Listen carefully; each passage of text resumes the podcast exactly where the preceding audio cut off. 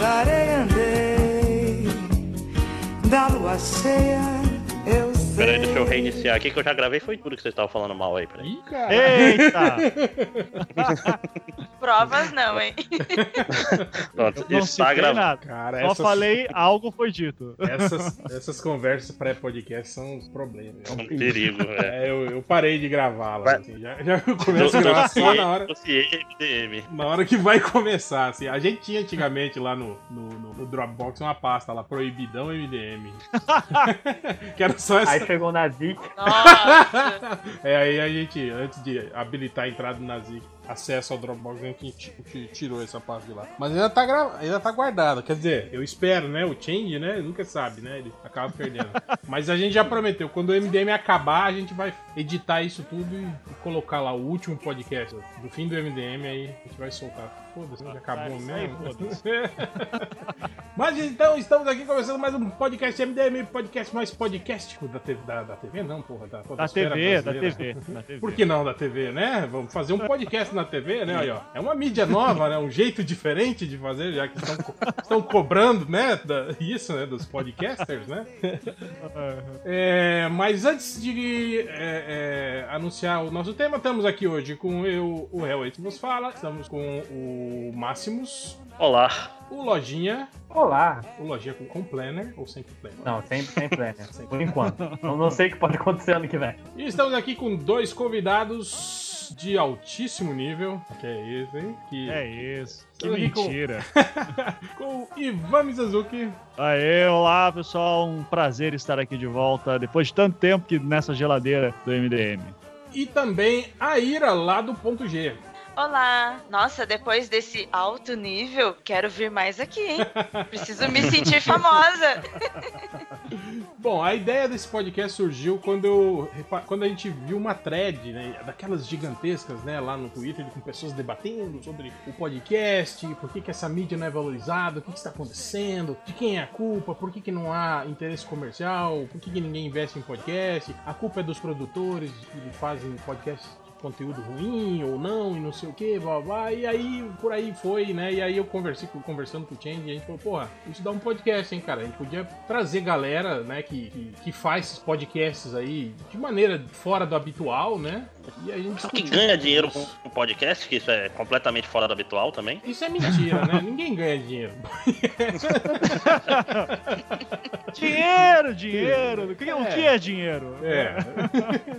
e aí a gente tá aqui pra isso hoje, né? É, eu acho que em primeiro lugar a gente pode começar por isso que eu lembro que uma das, das- dos questionamentos da thread era justamente essa. O cara pegou, tipo assim, é, a lista dos 10 podcasts mais ouvidos, né? Do, sei lá, do Spotify, sei lá da onde, né? Do Brasil e comparou com os 10 mais ouvidos dos Estados Unidos. Aí ele mostrando que lá nos Estados Unidos a variedade entre os 10 podcasts, assim, é muito grande, sabe? De tipos diferentes, assuntos diferentes, né? Enquanto que aqui no, Formato diferente. é, os formatos diferentes. Enquanto que aqui no Brasil era, era quase tudo a mesma coisa, assim, né? Aqueles podcasts que são, como eles dizem, é, é, tipo roda de debate, né? Tipo, um grupo de pessoas ali debatendo um, assunto, né? E aí, segundo eles, tinha um, um grande culpado por isso, né? Tipo, ah, foi o cara que começou assim, né? E aí todo mundo foi nessa, nessa esteira e aí acabou, digamos que, padronizando os podcasts brasileiros, né?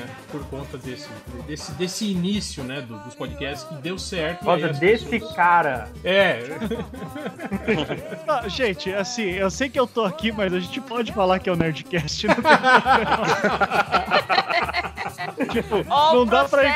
É, Você vai ser pra- processado. Não, não, eu tô, tô dando fatos aqui que é, e isso é um mérito. O Nerdcast foi o que. Se existe hoje uma podosfera no Brasil, é que é um termo horrível de falar, mas eu, mas eu sou super a favor. ah, se existe uma podosfera no Brasil hoje, o Jovem Nerd é super responsável e todos os méritos dele. Assim, isso. ah, ele lançou um modelo de como fazer, ele lançou, ó, existe essa mídia. Então, se hoje tem gente no Brasil que sabe que é podcast, meu, não tem como avaliar isso, mas eu chuto aí que a grande maioria é, começou pelo Nerdcast ou próximo dele, assim. Então, E vou, é, e e vou- quem quis começar a fazer foi fazer junto naquele modelo. E vou te dizer, hein, que quando a gente começou, quando a gente gravou o primeiro podcast do MDM, não tinha podcast ainda. Eu lembro que a gente gravou lá na casa do Change ainda, quando eu fui passar férias lá no Rio. É, a gente gravou antes ainda, do, acho que o Nerdcast não tinha sido lançado ainda, acho que foi um ano alguma coisa assim. Só que esse podcast. Cara, é verdade, vocês são muito velhos nesse lance também, cara. Eu sempre esqueço. Caraca, Mas- parabéns. Eu O MDM, fe- gosto- o MDM fez primeiro.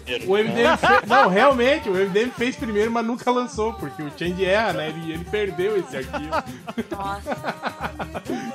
Mas por um lado foi bom, né? Porque se a gente tivesse lançado antes, né? A culpa seria nossa. Nós seríamos. os Vocês seriam, vocês seriam os perdinhos. Seria muito Já não basta a né? gente destruir os, os quadrinhos nacionais, né? Pois é. A, a bilheteria de outros filmes agora também no podcast.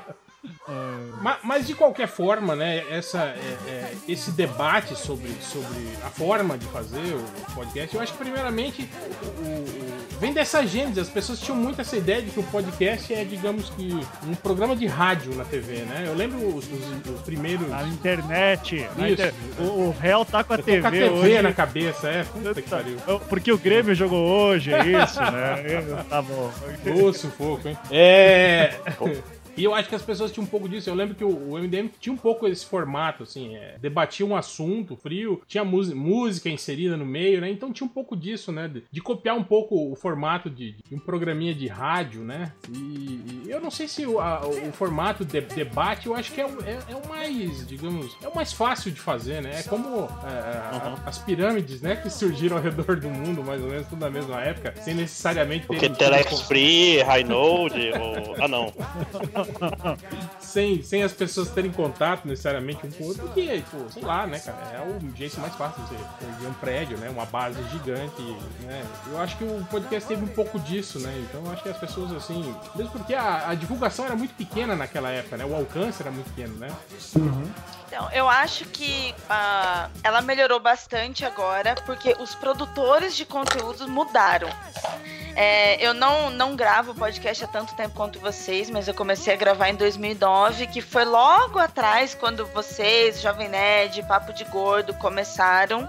É, tinha, sim, essa, esse grupinho, principalmente envolvido por Campus Party, pelos produtores de conteúdos, é, porque normalmente eram amigos relacionados a temas de tecnologias e geek. E hoje a gente já não tem mais isso. Novas pessoas entraram no mercado, entre aspas, né? Colocando como mercado isso. E os, os produtores de conteúdos passaram a mudar o seu posicionamento. Quando eu comecei a gravar, tinha aquele, essa história de, ah, é um papo de bar. Amigos que querem conversar sobre coisas que gostam e querem colocar na internet. Agora já não. Os produtores de conteúdo, nós não estamos aqui mais para ficar só batendo papo. A gente está aqui para levar informação, para receber informação, para criar um mercado bem diferente de quando começou. Todo mundo, eu vejo que todo mundo precisou amadurecer também para isso. sim, apesar de alguns, alguns, né, imprestáveis, como nós, continuarem fazendo, né, essa zona da conversa de bar, que não leva a lugar nenhum, né, mas... Inclusive, repetindo Mas então, mas vocês são famosos, gente. Vocês são famosos. Famosos é outra coisa, entendeu? Vocês já são referência, diferente. É, ma- Mas, mas isso que o. É que isso que o, que o Réu falou tem um, tem um ponto importante. Que é, é- o podcast brasileiro é muito filho do rádio nosso também, né, cara? Que tem um. Tipo, é um formato muito parecido. Vê o Pânico. O Pânico é parecido com 90% dos podcasts que vieram depois, né? Tipo, é, tem som, tem música no fundo que não tem nos podcasts americanos, por exemplo. A balbúrdia, todo mundo falando. assim, mais ou menos. Mas eu É. acho que a gente, nós adotamos isso. Uma que, primeiro, que já é da cultura do brasileiro. O brasileiro já tem essa cultura, não só em podcast, mas a gente vê também artes gráficas. É, as redes sociais no Brasil, elas são muito mais trabalhadas do que, do que lá fora. Em qualquer, não, não é só Estados Unidos ou Europa, bem geral. É muito típico do brasileiro. E a gente abraçou essa ideia que é derivado do rádio, sendo que não é derivado do rádio. É um produto pertinente de internet, que nasceu na internet, mas a gente acabou transformando nisso. É, a, a explicação que eu vejo hoje ainda é essa, né? Quando falam de, de podcast. Mas o que é podcast? Ah, é tipo um programa de rádio na internet. Todo mundo fala isso ainda, né? Hoje em dia, né? As pessoas que, que É, não entendem uma muito, né? rádio online. Você pega seu Eu- programa de eu rádio, falo. você baixa e vê na hora que quiser, que coisa incrível. Eu, eu falo direto que é um programa de rádio pela internet, porque se eu tô querendo. É a forma que eu encontro mais fácil de explicar o que eu faço, sabe? E, daí depois, assim, que a pessoa já começou a ouvir, eu falo, então, tem assim, existe uma, uma discussão de que a, a relação com a mídia é diferente e tal, é, mas é, eu, eu particularmente gosto da ideia da metáfora de que, olha, isso aqui é tipo um programa de rádio pela internet. Agora, nesse sentido, acho que também é bom a gente entender o seguinte: eu concordo com a Ira quando diz que ah, o que a gente faz, por mais seja bate-papo online e tal, ah, isso já é uma coisa diferente do rádio, é, que é um produto de internet, isso eu concordo. Só que assim, eu, eu vejo também como a gente é influenciado pela rádio, sim, é, no Brasil. E por que, a gente tem essa pouca variedade por questão de cultura. É, na- se eu não me engano, ah, existiu. Não sei se foi na década de 60, 50 ou 60 que existiu o que a gente chama da era de ouro do rádio no Brasil.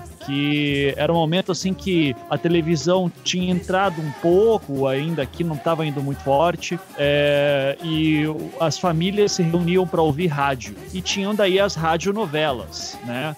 É, e, e o problema do Brasil, assim, que quando a gente vai discutir mídias, é que a gente vê que a história de desenvolvimento de mídias no Brasil, uma sempre atropelou a outra. Então vai, se a gente for pensar assim, literatura, por que que Brasil, por que o brasileiro lê pouco quando comparado, sei lá, com a França? É, você vai ver que até final do século XIX, que era a época que tinha Machado de Assis, José Alencar, grandes nomes da literatura ah, brasileira que hoje são clássicos, é, esses caras, primeiro, não ganhavam a vida como escritores. é, ser escritor no Brasil sempre era uma segunda função. Geralmente esse pessoal trabalhava com jornal, é, então o papel do crítico e do produtor sempre se misturou bastante aqui no Brasil. A gente não conseguiu criar uma massa crítica, por exemplo, de literatura que não produzisse literatura também. Isso no final do século XIX eu tô falando. E por que que os caras tinham multifunção já? Porque a grande maioria, a grande maior parte da população ela era analfabeta, então não tinha público para ler. Daí passa alguns anos, entra o rádio, a maioria da população ainda analfabeta, mas Getúlio Vargas lá querendo fazer toda a sua questão propagandista é, incentiva muito o desenvolvimento do rádio no Brasil. Então a gente tem o florescer do rádio ali na década de 30, 40, 50, 60, chega na sua era de ouro e já chega a televisão. E a televisão daí meio que matou o rádio também, matou com muitas aspas aqui, mas matou em que sentido? As novelas foram todas para televisão e para rádio já começou a ser uma coisa que não valia muito a pena fazer.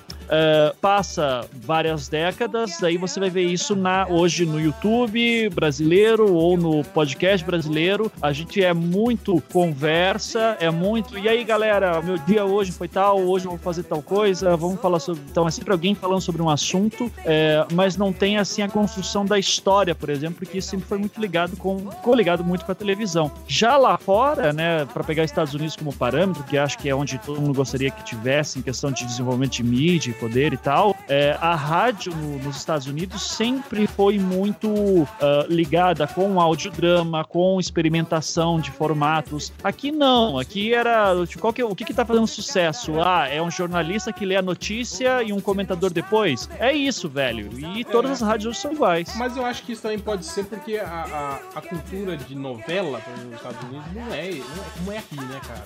O produto TV lá não é como é aqui, né? Tipo, lá você, você sempre teve é, é, tudo muito pulverizado, né? As, as- as pequenas redes, né? O- a, a TV a cabo existe lá, sei lá, desde os anos, final dos anos 70, início dos anos 80, né, cara? Então, é, é, eu acho que a, a- a comunicação de massa lá sempre foi muito mais diversificada por, por esse sentido, né? Enquanto que aqui no Brasil, é, a gente sempre teve, porra, a TV aberta ali, né? Tinha dois, três canais, né? Que, que centralizavam muito isso e meio que ditavam, né? a- a- o rumo dessa, dessa comunicação de massa. Então eu A acho. vê sempre as grandes famílias por trás disso, Exato, né? exato. O É, e- monopólio midiático. E os formatos também, né, cara, do, do que se consome, né? É, quer dizer, é, é, uma lança a tendência e as outras meio que, que, que xerocopiam, assim, né? Então eu acho que, eu acho que talvez, né, esse, esse momento diferente que a gente vê, essa realidade diferente que a gente vê nos Estados Unidos, com relação, inclusive, a, a, a podcast, seja um, um reflexo disso, dessa, dessa pulverização de, de, de, de cultura de massa que, que lá existe e aqui não existe tanto, né? Apesar de que Sem agora, dúvida. apesar de que agora, né, a, a, a- como a Ira bem, bem, bem pontuou, eu acho que é, é, tem, tem muito isso, né, como a Ira tava falando, o início do podcast aqui ser pautado em, em- em- grupos de amigos que, que faziam, produziam sites, produziam blogs, né, e aí resolveram, tipo assim, migrar esse conteúdo do- desse- dessas, dessas plataformas pro podcast, né, foi,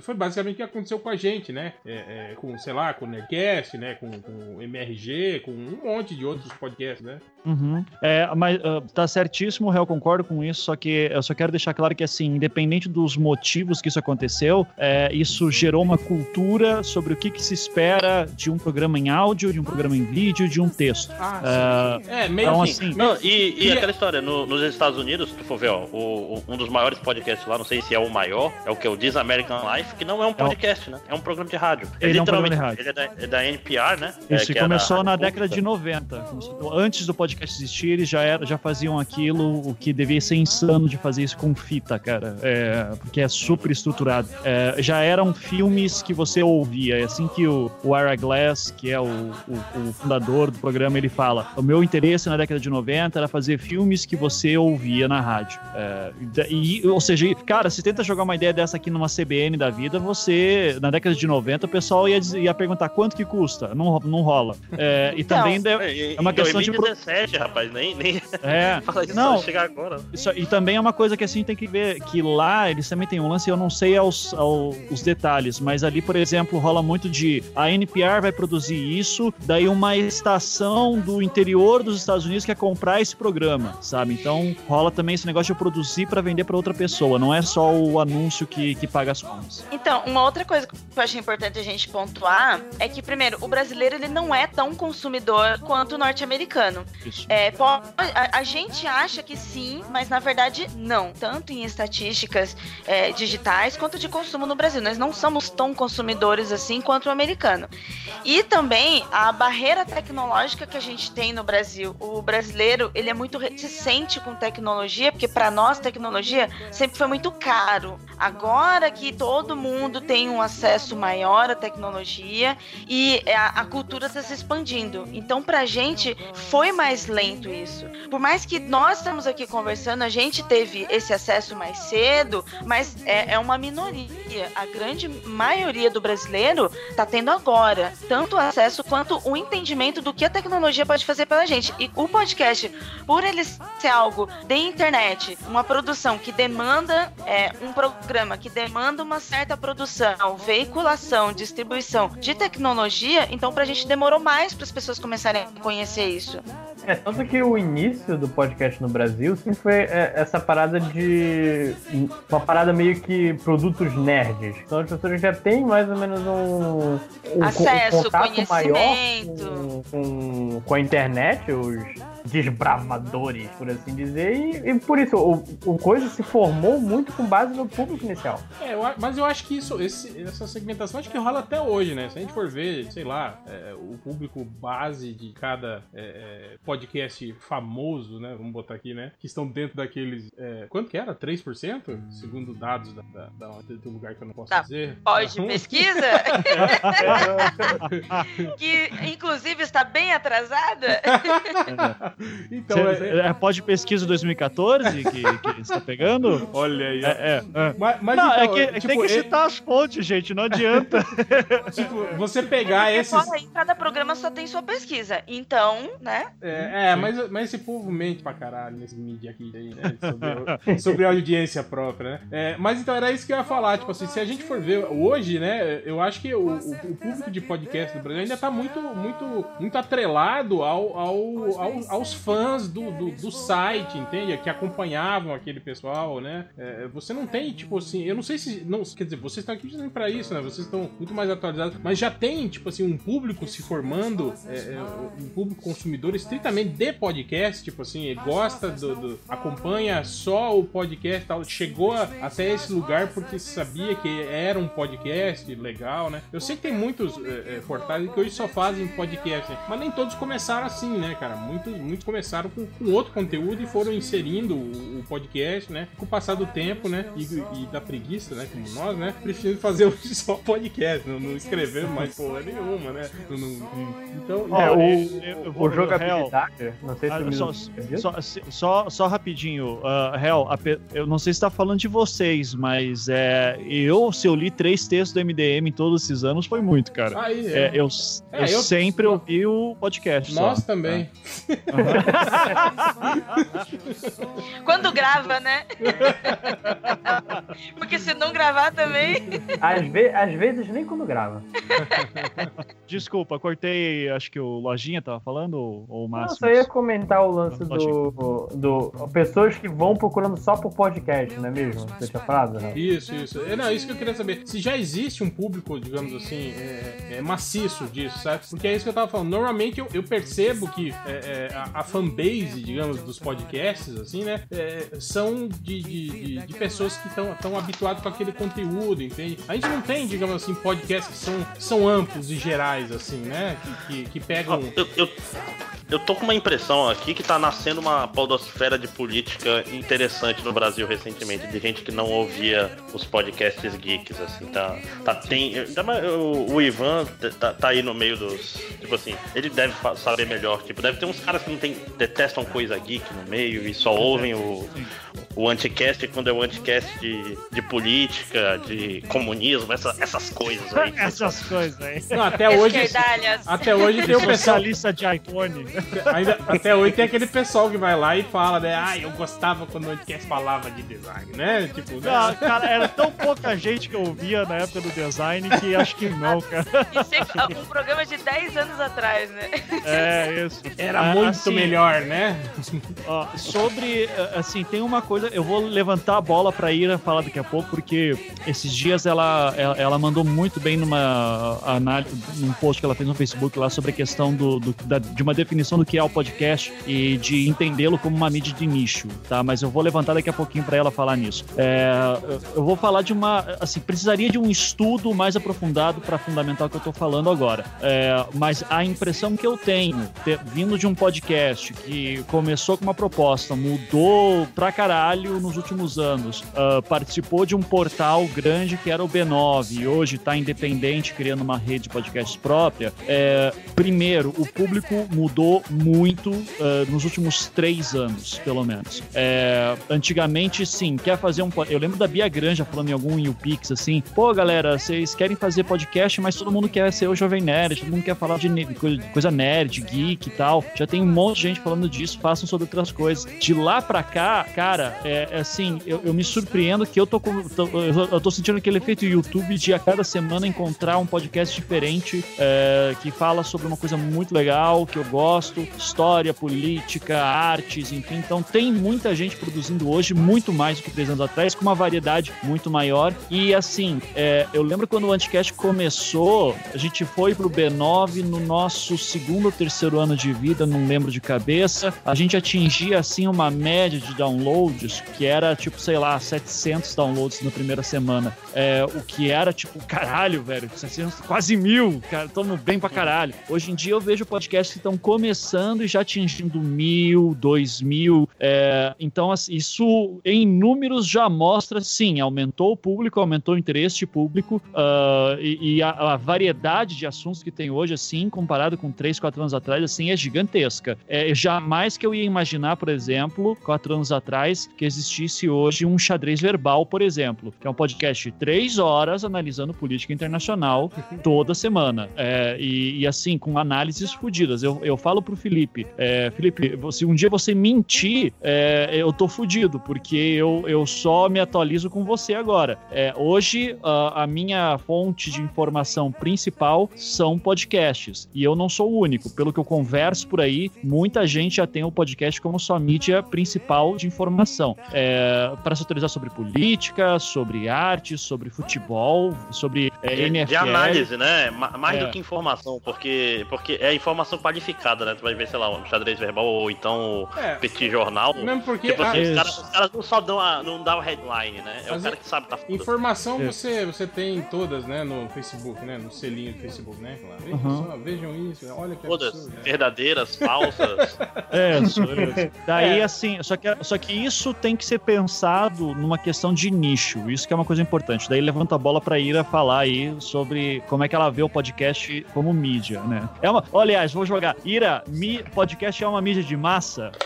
Jamais. Jamais, jamais. É, e um grande erro que nós temos, e quando eu digo nós, produtores de conteúdos, agência e possíveis clientes, é comparar o podcast com o YouTube. Porque o YouTube sim virou uma mídia de massa. O podcast, ele é uma mídia segmentada. Eu não uso nem nicho, é segmentada.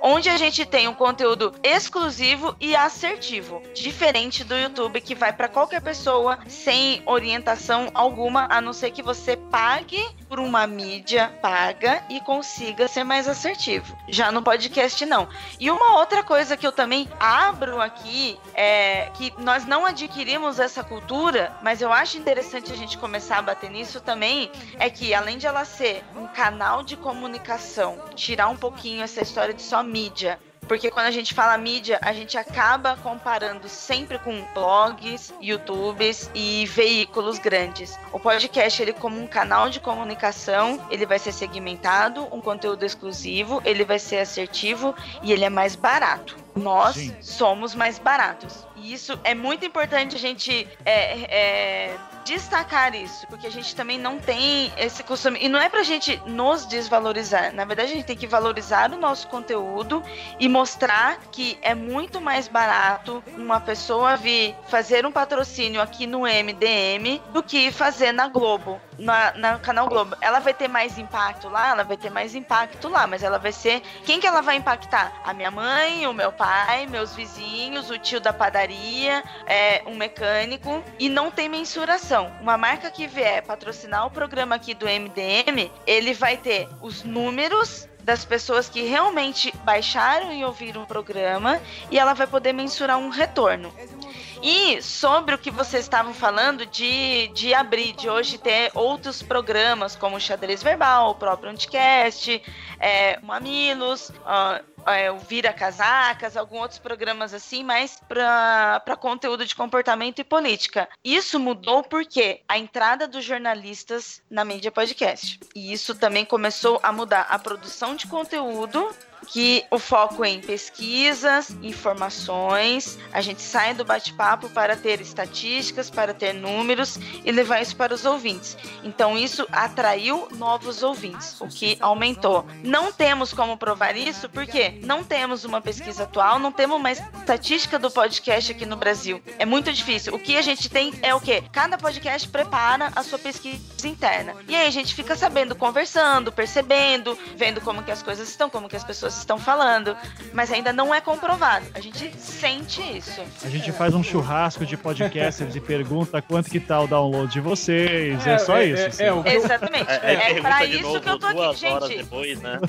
Não, vocês acham que eu vim aqui no MDM pra quê? Eu vim aqui porque eu quero um milhão de ouvintes que eles têm pro programa. Ora, eu vim aqui pra saber disso. Não, não, acabou você não quer os nossos ouvintes. Não, acabou os comentários comentários e a gente não tem mais.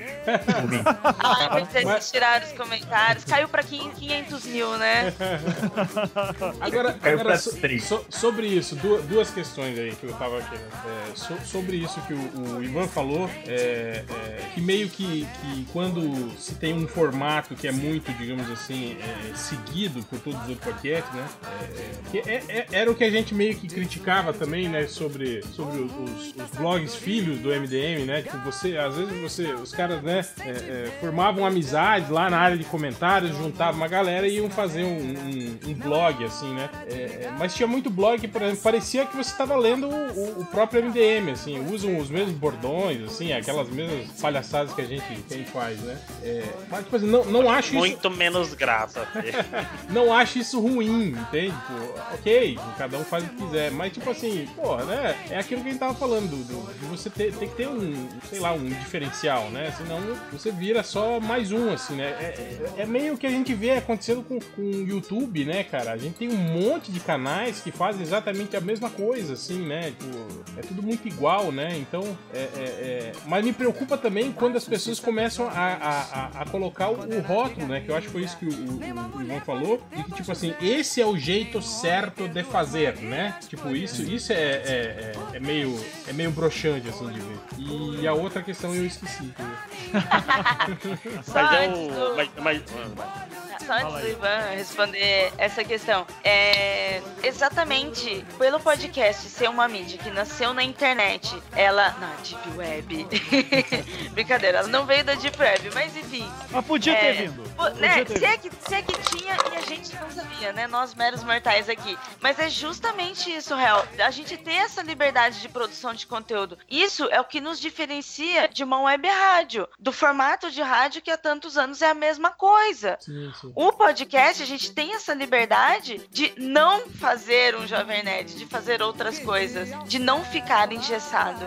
Sim, isso é legal. Ah, eu lembrei o que eu ia falar. Era sobre longevidade. Que a gente, eu vejo às vezes muito podcast assim que aparece com uma proposta diferente, mas que acabam não, não se. Não, não, não, tem, não tem continuidade. Tipo assim, funcionam aí durante dois, três anos e aí param de se fazer. Isso eu acho meio preocupante. E eu acho que tem um pouco a ver com essa questão que a gente tava falando do, do, do- do- lance do, de perseguir o sucesso e, e meio que ficar com a ideia de números de, de- de Facebook, na, de, de- YouTube na cabeça, né? É, eu vejo pessoas que, tipo assim, que, pô, não, estamos aí fazendo podcast já há um ano e meio e, e a gente não tá conseguindo ganhar grana com isso. Eu falei, porra, velho, né? Calma, né, cara? tipo, Até o próprio Nerdcast demorou muito tempo pra conseguir grana. É, eu, eu não sei, né, Calma. cara? Eu, eu não sei com relação a números, mas eu acho que, tipo assim, que grana é aquilo que a gente tava falando, né, Ivan? Grana mesmo, né? É, o que é grana? É, você, É. você não vai conseguir, Até porque né? o Jovem Nerd, ele tem. ele não é só o podcast, ele tem uma Exato, empresa, é. ele vive da Nerd Store. É outra parada. É, o que sustenta o empreendimento não é, tipo, lá, o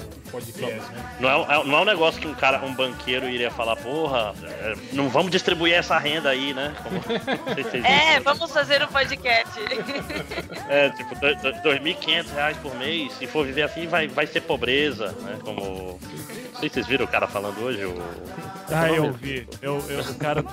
Quer falar mesmo? Do o cara do Partido Bora! Bora? Novo, exato. Não, é porque é muito triste, né, cara? Tipo, você, vai, você lê aquilo, você só fica olhando pra tela do celular, assim, tipo, é. É isso aí. Aí queria aquele cara que um tempo pra trás, anos atrás, apareceu na, na Folha TV falando: Olha, não dá pra ter, não dá pra todo mundo ter Ferrari, né? Então. Ah, é, essa, a melhor explicação que eu vi por que, que o comunismo não dá certo. Porque eu quero uma Ferrari, você quer uma Ferrari, todo mundo quer uma Ferrari. Não tem Ferrari pra todo mundo, então não dá certo, entende? O comunismo não dá certo. É. Que não ia ter É, como. aí o jeito uma- pra eu ter uma Ferrari, algumas pessoas têm que passar fome e é o ciclo da vida. Sobe o Rei Leão.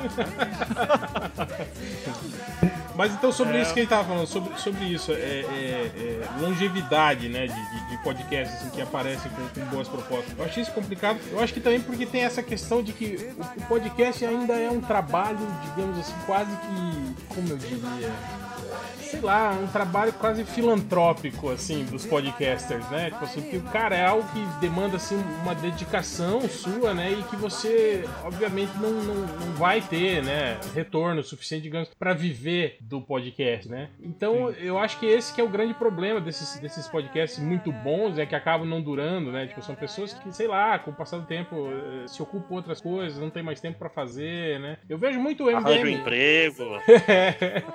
o, o MDM é, é, praticamente isso, só que em vez de podcast foi primeiro o blog. o site, é. Mas olha, é, eu acho que a gente. Vou pegar dois exemplos que são antigos mesmo, assim, pra, pra gente poder pegar, que são vocês e o Nerdcast. É, porque uma pergunta que a gente poderia lançar, baseado nisso que o Ivo falou, é por que, como que conseguiram durar tanto tempo e por que, que ainda duram, tá? Uh, e, e aqui a gente vê claramente isso que você acabou de falar, Ivo. Só que assim, com duas filosofias diferentes. O, o Nerdcast, eles viram ali a potencial lucrativo uh, e eles sempre tiveram uma consciência. Isso tem que ser elogiado. Eles sempre tiveram uma consciência muito clara do tipo: a gente não pode depender, por exemplo, de AdSense. É, eu, eu, lembro deles falando isso em 2009, 2010, que foi quando eu comecei a ouvir eles. Uh, deles falando assim: uh, a gente até poderia encher o nosso site de AdSense, ter uma grana extra e continuar nossos trabalhos normalmente, que é o que a maioria das pessoas faz. Por que, que eles não, não fizeram isso? porque a qualquer momento o Google muda as regras, eles começam a ganhar menos, aquela renda que eles pensavam não ganha mais, então a gente precisa ter uma fonte de renda é, que a gente consiga controlar melhor. É, é Daí foi. É o que, que tá... é o pessoal do YouTube. É, é o que tá acontecendo com o YouTube é. agora. Os, Exato, os exatamente. Ba os barões do YouTube aí, tudo perdendo então, fortunas, né? Exato. Então daí eles falaram, olha, a gente tem que ter uma loja, a gente tem que ter patrocinador, e, e eles montaram um sistema para isso. Então hoje, o Jovem Nerd não é mais um podcast. O Jovem Nerd é uma empresa de mídia fodida com um monte de produto que ele chega assim para um anunciante e fala: Meu, olha só, você pode anunciar de valor X até um milhão de X, qual que você quer? Eu tenho todas as opções para você. Então ele tem tudo isso no portfólio porque mais de. O site em si tem 15 anos, o podcast acho que vai fazer 10, se já não fez. É, então, sabe, é, é muito tempo testando, errando, aprendendo e desenvolvendo um modelo. É, por que, que o MDM surge até hoje, sendo que vocês nunca fizeram isso nada que eu falei? Ou seja, é porque, não é uma coisa que tipo. É porque dá uma eu, preguiça.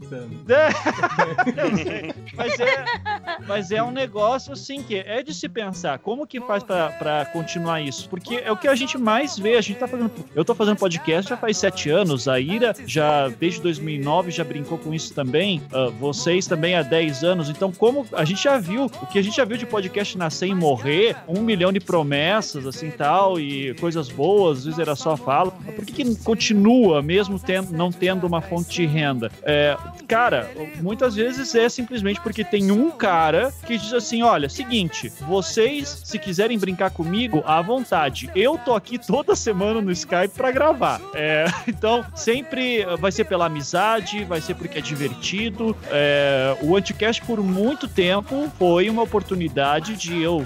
É, aqui vai ser uma, duas horas que eu vou passar com os meus amigos falando merda. É, hoje já é, continua sendo isso, mas já também já é alguma coisa do tipo, não, agora eu tenho os meus patrões para agradar, né? Que é a galera que contribui mensalmente. É, mas assim, não perdeu ainda esse foco. Muita gente que passou pelo Anticast era uma galera que eu adorava gravar, só que, por exemplo, velho, seguinte, deu merda, não consegui gravar nada essa semana, preciso gravar agora alguma coisa, tá disponível? Na primeira vez foi sim, na segunda foi ok, na terceira já não dava, na quarta a pessoa sumiu. Então, uh, assim, sem falsa, falsa modéstia, e isso também não é nada para se orgulhar tanto, é, o Anticast hoje sobreviveu por sete anos porque eu tava querendo colocar um programa toda semana. Que essa é uma coisa que é fundamental para produtor de conteúdo, cara, é periodicidade. Você tem que estabelecer uma periodicidade e cumprir ela. Lança um programa ruim, mas lança. É, é, é o, é, é, é o MDM. É, a, gente, a gente tá nessa até agora. É o MDM de sua gênese até aqui. Menos esse programa que está muito bom. por, conta é que além da periodicidade, é muito mais persistência. A maioria dos podcasts não começam como negócios. A gente começa como um hobby ou uma tentativa. É, eu vejo muitos que desistiram, desde os participantes até mesmo o idealizador, o produtor de conteúdo. Fazer podcast é fácil, mas é complexo. É fácil no sentido de você distribuir esse conteúdo. Mas é complexo, a gente sabe como que é. é tem que ter pessoas participando, é, tem agenda de gravação, agenda de publicação. As pessoas têm que saber do conteúdo, por mais que vá falar besteira, você tem que saber a besteira que você vai falar. Como o Ivan pontuou, depois as pessoas desistem porque elas entram como voluntárias. Eu, eu sempre falo isso para as pessoas é, equipe de podcast é voluntária. Eu não posso cobrar porque eu não tô pagando ninguém. Quem dera eu, eu poder estar tá pagando, porque aí sim eu posso cobrar esse, esse retorno, esse compromisso das pessoas. Mas eu também não gosto de ficar comparando isso com o Nerdcast, porque eu acho que o Nerdcast tá, é uma outra ponta, é um outro é. extremo. Ele, a gente pode não, comprar, quem, não pode. Não. Então não, estamos concordando todos que o Nerdcast é a fonte do mal no podcast. não, a culpa é deles eu, mesmo, é isso. O Darth Vader. É, eu acho que assim, não, a gente não pode. Olha, eu passando pano pro Jovem Nerd nessa hora, mas é, a gente, é, a gente não pode. Assim como se eu quiser começar a escrever livros de de terror, eu não posso querer almejar, ah, eu vou fazer igual o Stephen King, eu quero ser o Stephen King. Pode até ser um sonho isso tal. Agora, velho, tá escrevendo faz um ano e ainda não virou Stephen King, você começa a reclamar da vida, você tá na merda. Aí, tá vendo, lojinha? Uma coisa. Tá vendo, lojinha? É você querer... tá vendo, lojinha? Falta muito pra chegar no Afonso Solano. Olha aí, olha aí. Só porque você uma não coisa... tem uma série no Netflix, lojinha, não significa que é pra dizer. Então, uma coisa é você usar de referência, outra coisa é você querer fazer igual. Eu, eu me lembro muito bem de um vídeo viral do Silvio Santos que uma vez saiu no YouTube, mas era um vídeo, acho que dos anos 80, 90, assim, bem antigo, em que ele estava dando uma palestra para empresários e ele falava sobre a Globo, fazendo um comparativo com o Nerdcast. E ele falava assim: a Globo é o que é e ponto. Eu não quero ser igual a Globo e eu também não quero competir com a Globo. Então acho que a gente também já tem que ter esse posicionamento, sabe? Pensar nisso. Ou o cara. Vai acontecer o que ela tava falando. O cara vai ficar frustrado pensando em números, ele não vai chegar lá, ele não vai entender que o Jovem Nerd é uma empresa, ele tem outras coisas, vai ficar pensando naquilo de podcast e não vai dar certo. Alô? Nossa. A, a Ira falou tão bonito que todo mundo ficou em silêncio agora. eu tô refletindo ainda. Até, Encerra não. o programa. Não, eu, eu, achei que eu tinha... fiquei até com medo agora. Ou eu falei ah. merda ou caiu. Não, eu achei que tinha cortado a sua, a sua o seu áudio, mas não, não. É, não, pois é, cara. Então, é, é isso que a gente tava comentando sobre, so, sobre isso, né? Sobre a, a, aonde se quer chegar, né? Quando você começa um, um podcast. Nossa, essa, esse era um, a única coisa que eu anotei aqui pra mim, que eu, eu ia perguntar isso pra vocês, era isso. sabe? Aonde você quer chegar com, o seu podcast, produtor de conteúdo? Qual que é o seu objetivo com o seu podcast? Dinheiro. ah, daí se fudeu. I have a dream. Mas, mas então é isso que eu tava falando, tipo assim, a gente, por exemplo, no, no caso da gente, da MDM, a gente não quer chegar a lugar nenhum, né? Porque a gente né, não, não, nunca teve essa preocupação, né? Mas eu entendo, por exemplo, quando eu vejo esses podcasts como o, você citou o xadrez verbal, né? Ou até o, o, o Anticast, né? Você tem. E vários outros podcasts que, que trabalham com esse tipo de, de, de conteúdo, assim, digamos, mais é, queria usar a palavra erudita, né? Mas, tipo assim, é, é, é isso. Acadêmico. É, é, pode ser acadêmico. Mas é isso, é algo que requer uma certa, digamos assim, é, é, responsabilidade, entende? De quem tá, quem tá ali falando a respeito, né? Tipo assim, é, é você tá ali, por, por mais que seja opiniões e análises, né? Mas você tem que estar tá pautado em, em, uma boa teoria, né, cara, para aquilo, né? Então eu acho que tem um pouco disso, né? De, de ser responsável. E já quando, por exemplo, exemplo, é, o assunto é como nós, falamos de filme, de série, de quadrinho, né? Aí, cara, aí é, é, é a hora do, do foda-se, né? Tipo, de, de você não, não, tem muito, né? O que, o que, o que agregar então, eu nisso, Eu acho né? que, que dá para ter também. É muito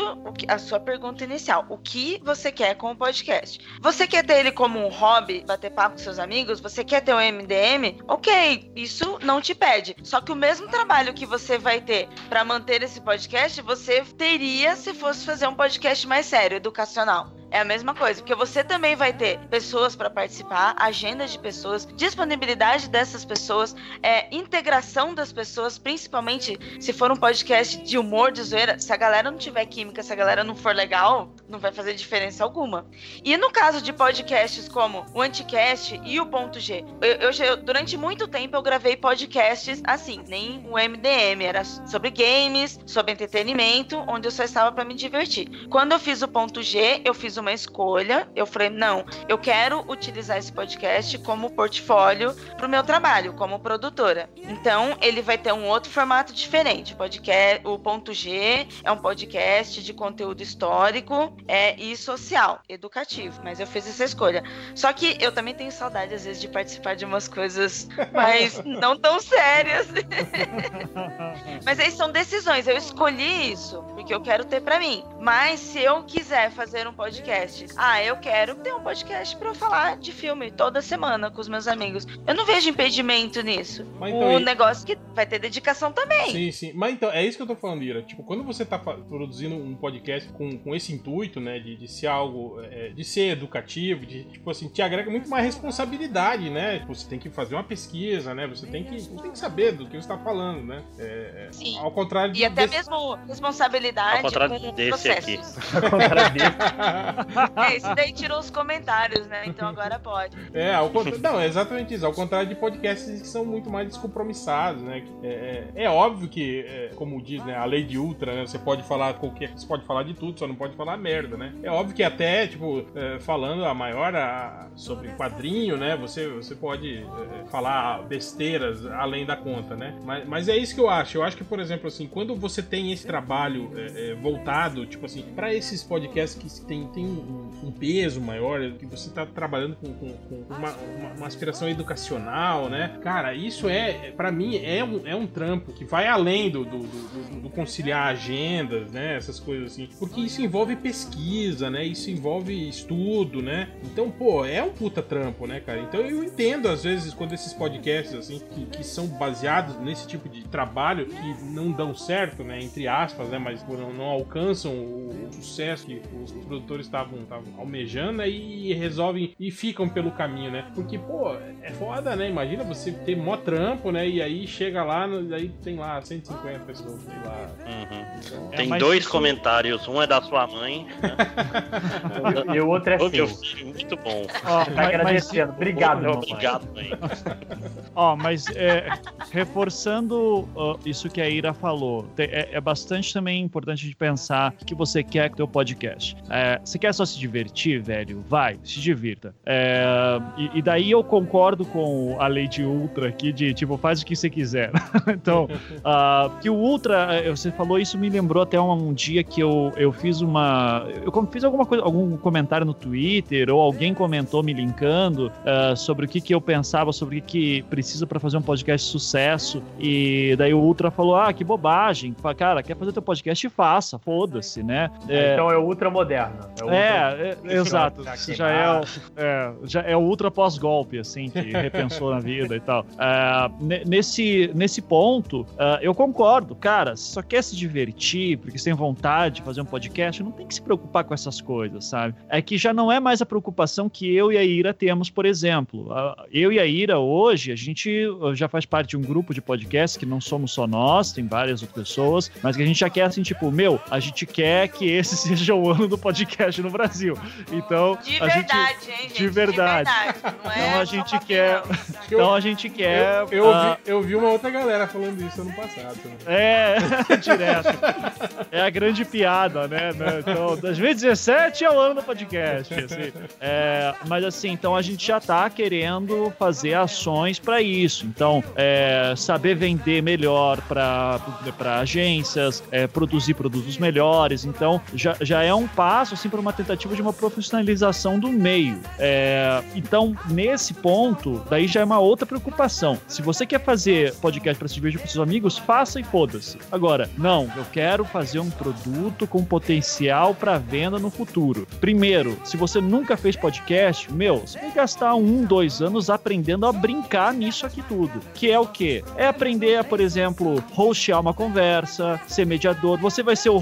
Por exemplo, no Anticast, eu sou o cara que mais faz perguntas tentando conduzir o assunto do que necessariamente alguém que contribui. Então, é, já no Projeto Humanos, não. No Projeto Humanos, eu sou o cara que é só eu, praticamente, conduzindo a conversa e fazendo toda a estrutura. Então, o programa tá ali, sou eu que montei. E já é um outro planejamento. Quando eu tô, sou convidado, eu tô aqui no MDM, por exemplo, aqui eu tô contribuindo para trazer conteúdo. No Anticast eu falo muito pouco comparado com quando eu, tô, quando eu sou é, visitante em outros lugares. É, então, se você quer ganhar dinheiro com isso, primeiro você vai ter que aprender a fazer podcast, velho. E esse é um problema que eu vejo, assim, às vezes. É, vou dar um exemplo de um podcast que eu gosto bastante, mas assim, que dá pra ver claramente que eles ainda estão entendendo como funciona a mídia, que é o Nexo, o portal, o jornal Nexo. Cara, é, é, acho que provavelmente, se não for o melhor, é um dos melhores jornais online hoje em dia. O conteúdo dos caras é fudido de bom, é verificado pra caralho, é super didático, os melhores infográficos da internet estão lá. O podcast deles tem assuntos interessantíssimos, propostas muito boas, mas você ainda vê que é um cara tentando faz, aprender e pegar o, a manha do jogo, sabe? É... Até o fato de falar uma piada, falar uma besteira, até o fato de brincar com o ouvinte e como a gente tá aqui é diferente. É, exato. de rádio. É, é, é, do podcast isso. Exato. É. Então, Não, tem, vai, vai levar um. Só, só, só, só um pouquinho mais, só pra terminar, e daí, sim, sim, sim, daí eu paro de falar e fico no meu canto quieto, ah, onde mereço. É, mas, é, então, assim, primeiro, uh, primeiro, assim, o cara vai ter que aprender a fazer podcast. Depois que aprender a fazer podcast, tem que aprender, ok, o que, que eu posso fazer com isso, quais são os potenciais e como que eu vou vender. Eu vou ser um cara que oferece conteúdo, eu vou ser um cara que vai, vai vender o meu espaço, eu vou fazer formatos diferenciados, eu vou apostar na mesa de bar, tá to, tudo são possibilidades, não tem certo e errado, mas uh, você vai ter que ser muito uh, mais cuidadoso e muito, se aprofundar muito mais e estudar muito mais e experimentar muito mais se você quiser ter lucro com isso. E, e assim, tendo em vista como está o cenário brasileiro no momento, é, são apostas e não é nada garantido. A garantia que você tem de ter um canal de YouTube que vai fazer sucesso e você vai tirar uma renda de lá é maior do que hoje você fazer um podcast que vai ter sucesso e tirar uma renda de lá. Tem muito podcast que tem muito sucesso, mas não tem dinheiro. É, isso é importante dizer. É, tanto que tem essa estratégia, é. né? De, que eu vejo muitos podcasts lançando os programas no, no YouTube, né? Justamente tipo, agregando as duas, as duas, coisas. Pra ver né? se ganha algum dinheirinho. Mal sabem eles que precisa de uma porrada de gente para começar a monetizar, né? Mas, mas uma outra coisa, indo próximo do que o Ivan fala, às vezes, é, isso. Eu já fui. É, é eu sou muito chamado para podcast de, de ouvinte do MDM, esses filhos, e às vezes, tipo assim, eu entendo que é, é legal chamar os amigos para fazer uma conversa, mas às vezes tem gente que não se dá bem com esse formato mais improvisado, por exemplo, né? Tipo, gente que não. Sabe, a conversa não flui. É, é, é uma mídia nome, muito. nome, sacanagem. Não, eu não vou lembrar. Que eu vou lembrar do nome do podcast? Ah, mas é, mas isso acontece, né? Já, já, ah, eu, dou aquele, eu dou aquele exemplo clássico do MDM, né? Que a gente chamou, porra, um cara escreveu um artigo sobre a ciência dos super-heróis, da super interessante. Entramos em contato com ele, pô, ele topou, legal, pô, vai ser um podcast foda. Aí chegava, pô, então, cara, o Homem de Ferro, você, viu o filme? Não, não, não vi. Você conhece? Não, não, não conheço. Eu falei, porra, cara, tipo, foi um podcast bem merda, assim, né? E era promissor, né? Mas eu esse, lembro. É. Esse lance de falta não, de... E outra. É, vai, vai. Não, então isso, esse lance de falta de química, assim, porra, às vezes acontece. O problema é quando você tem isso, digamos assim, no, no, no, no staff principal do podcast, digamos assim, ah, são sempre é, esses quatro eu... e eles não têm química entre eles, né? Porra. O, o host desse podcast é insuportável, aí, aí dificulta, né, amigo? Ah, e outra coisa, eu sempre falo pra todo mundo, não botem os comentários no começo do podcast, porque é horroroso pro. Isso, isso tem cara de conselho universal, porque é horroroso pro primeiro ouvinte, tu passa 20 minutos. Obrigado pro patrão fulano, obrigado pro patrão ciclano, obrigado fulano do podcast XPTO. Puta, a, cara, fala longo. A estratégia é, é, colocar, tipo assim, no meio, de sacanagem. É. Corta. É, faz, faz um break comercial. É. Podia fazer assim, ir pulverizando, né? Tipo, no meio do podcast, entra do nada, assim, né? Os agradecimentos, né?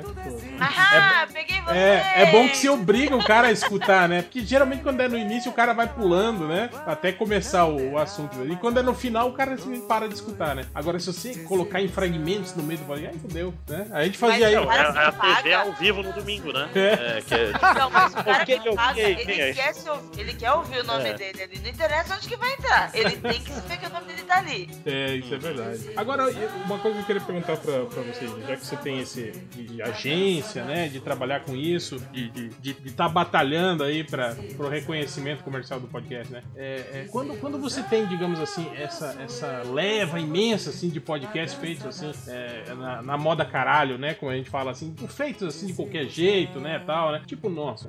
tipo, é, é. Vai ser sempre. Não, mas o nosso é um podcast artesanal, né? Cara? É. Nossa, um que nem cerveja. É, é feito de barro. O, o meu. É.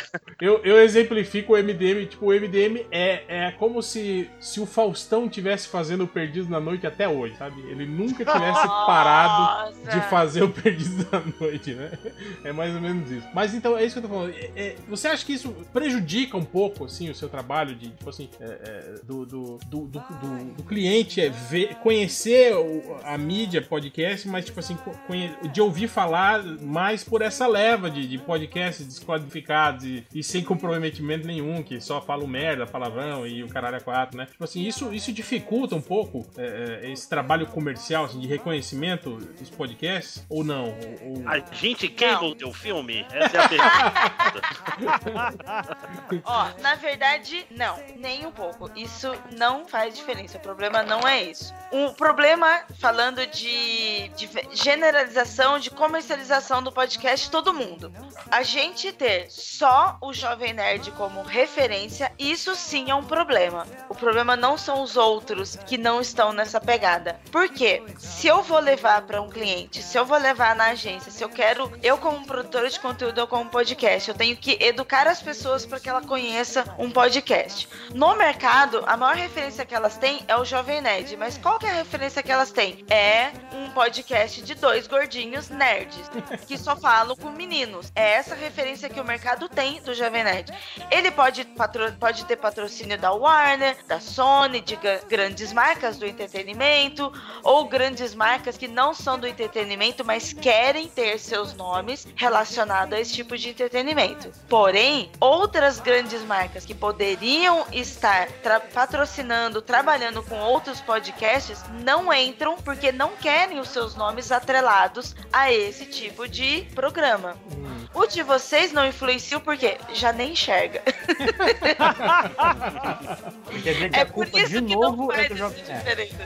Então, por exemplo, Olha, o fato do Jovem Nerd ser uma referência é bom, mas também é ruim o fato de não ter outras referências. Agora, quando a gente fala de podcasts menores que estão ali como hobbies, para um cliente, para uma grande empresa, não existe de verdade. Então, eles não vão se preocupar com isso. Mas é importante que tenha outras referências, que é o que eu e o Ivan, é, eu e outras pessoas temos discutido. Que, assim, programa, esses programas novos que falam sobre.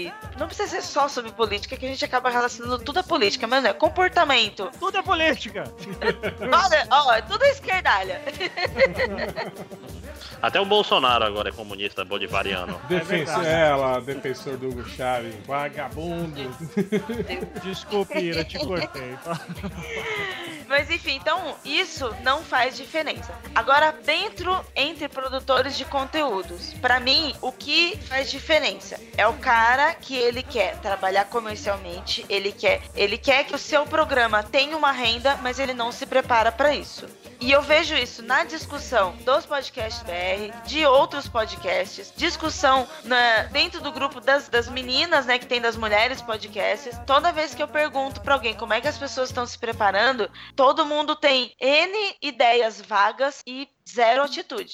E das poucas vezes em que eu entrei nos grupos que eu pedi Media Kit pra tentar uma ação, pra tentar conversar, meia dúzia me responderam. Essa meia dúzia eram Media Kits atrasados, sem informações, sem o pensamento comercial, sem pensar no sentido que a pessoa tá vendendo. Então, é, essa pessoa, ela atrapalha. Por quê? Porque ela diz que quer ser uma coisa e ela é outra. Então, como a gente citou aqui, meu, você quer fazer algo de hobby, é, você, meu, você já ganha seus 15 mil reais por mês. Seu salário tá ali, garantido. 15 mil por mês, mais benefícios, somando tudo, você tem 30 pau ali. Você não precisa ganhar dinheiro com podcast. Não faz diferença alguma.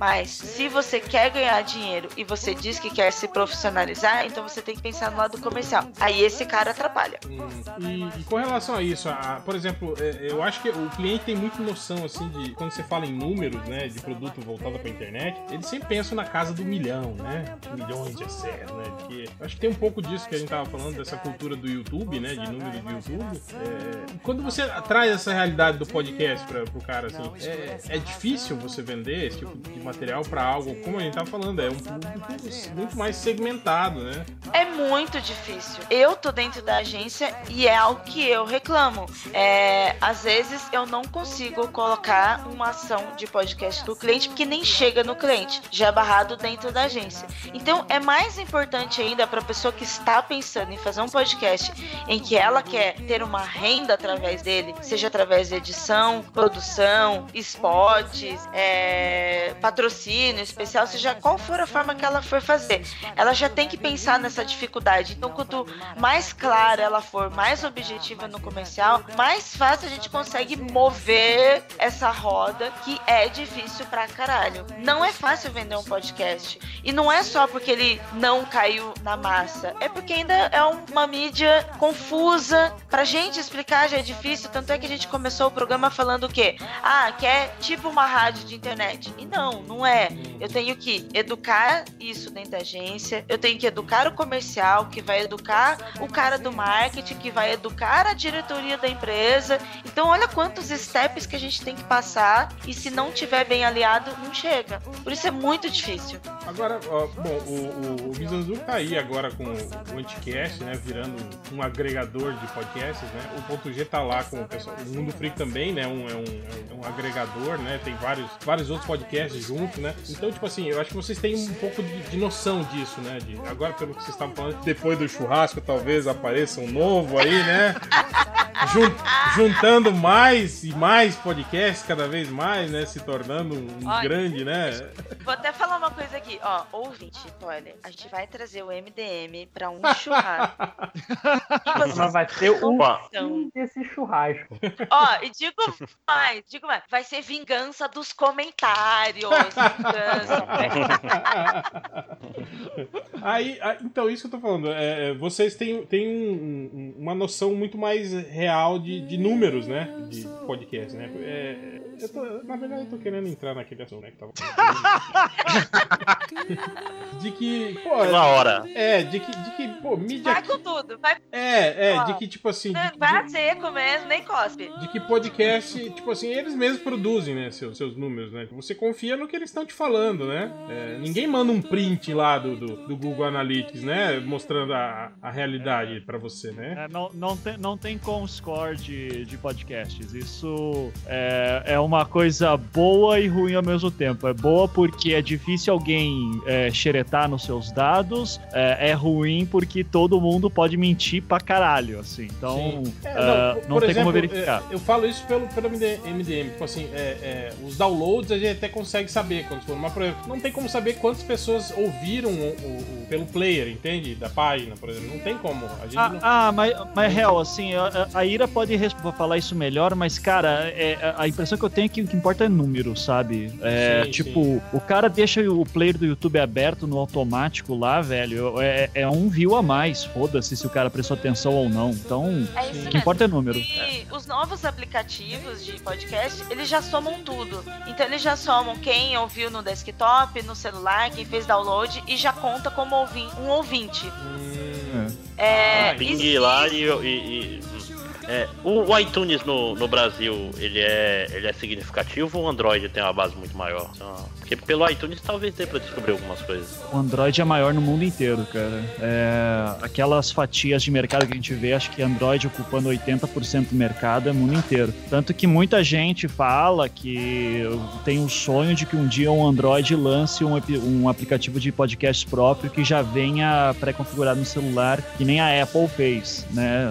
Finado Google Listen, né? Que É. é. Foi, foi É. junto com o Google Reader pro, pro céu dos aplicativos bons do Google. Dois- Mas ele era de podcasts? Era, era, era, botava feed e eu via, era grátis, era bom, era Ah, lindo. que- mas ele tinha um diretório próprio que se podia procurar. Que fazia nem- dentro do, do Google. Era é, é, tipo, se, se o podcast não tava lá, tu adicionava o RSS e ele entrava na- no catálogo. Legal, Era bacana, lindo. bacana. É, E o Google É. acabou com tudo. Pois é, o, o- Google tá.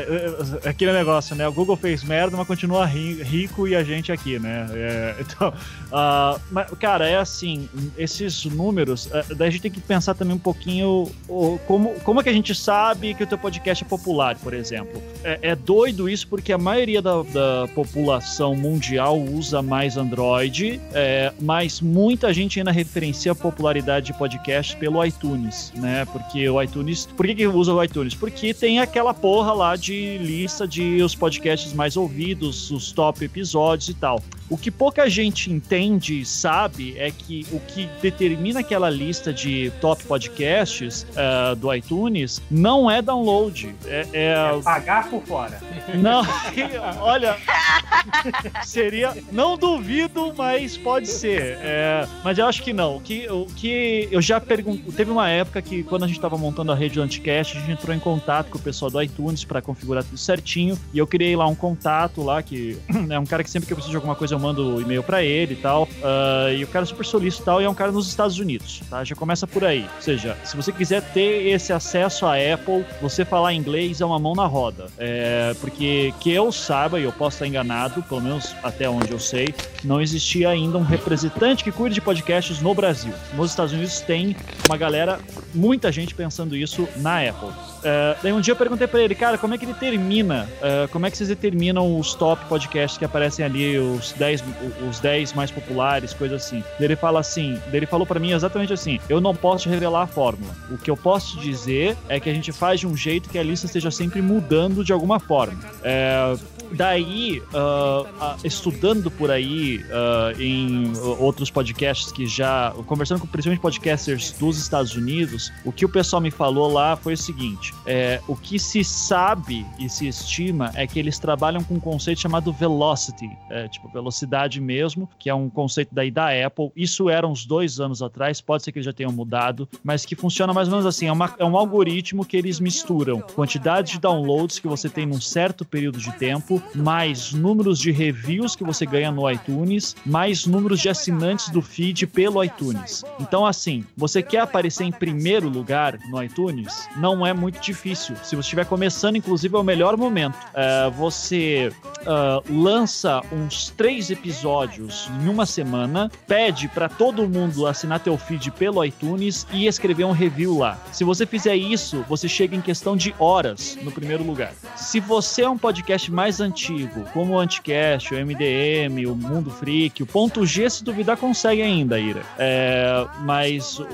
você vai ser mais difícil porque ele já tem teus dados, ele já tem teu histórico. Então ele meio que vai criar uma regra do tipo, ó, você já teve aqui, até aqui nesse lugar do topo. Para você passar isso aqui, hoje em dia vai ser mais difícil do que dois, três anos atrás. Eu dou um exemplo que aconteceu comigo. Até 2015, o Anticast estava sempre uh, no top 10 do iTunes. E a gente não era difícil a gente bater segundo lugar, terceiro lugar. Primeiro lugar imutável é o Nerdcast. Por quê? Tem sempre muita gente assinando, tem sempre muita gente fazendo review, tem sempre muito programa sendo baixado. Porque o ouvinte do Nerdcast tem uma coisa que é que eu no Nerdcast não tenho, não sei se vocês têm, mas é que é, ah, eu vou maratonar os programas antigos, porque eu acho esses caras muito engraçados. Não importa o que eles estão falando, eu vou dar risada com eles. Uh... É, com o MDM é um problema, porque a gente só tem 40 podcasts antigos. No é.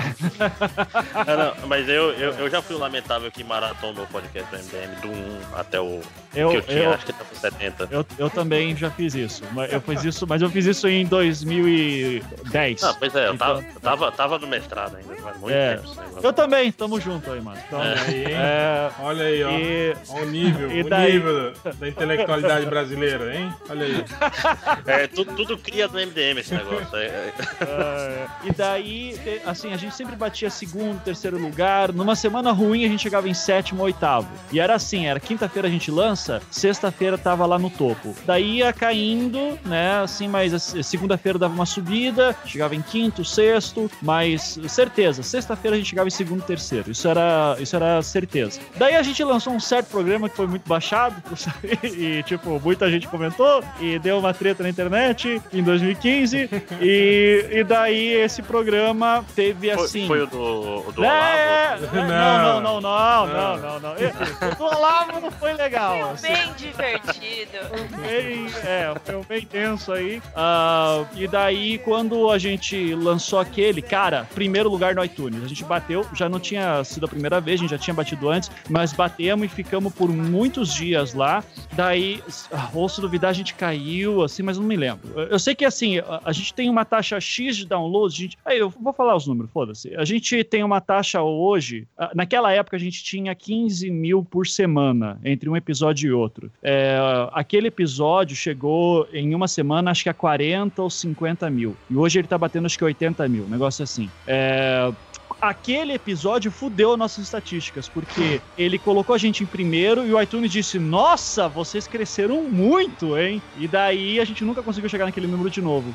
É, então, como a gente não conseguiu chegar naquele número de novo, a gente caiu. Hoje a gente tá sempre ali uh, entre 20 e 10, uh, entre a vigésima e décima posição. Uh, e a taxa de crescimento. E para quem dizer que a gente quis crescer nas costas dos outros, a taxa de crescimento era a mesma, tá? A gente gente começou no B9 com uh, mil downloads, daí estava crescendo para 3 mil, 5 mil, 15 mil uh, naquele ano, e hoje a gente está em 25, 30, que é a, a, é a mesma taxa de crescimento. Então, foi um pico que a gente teve que fodeu as estatísticas.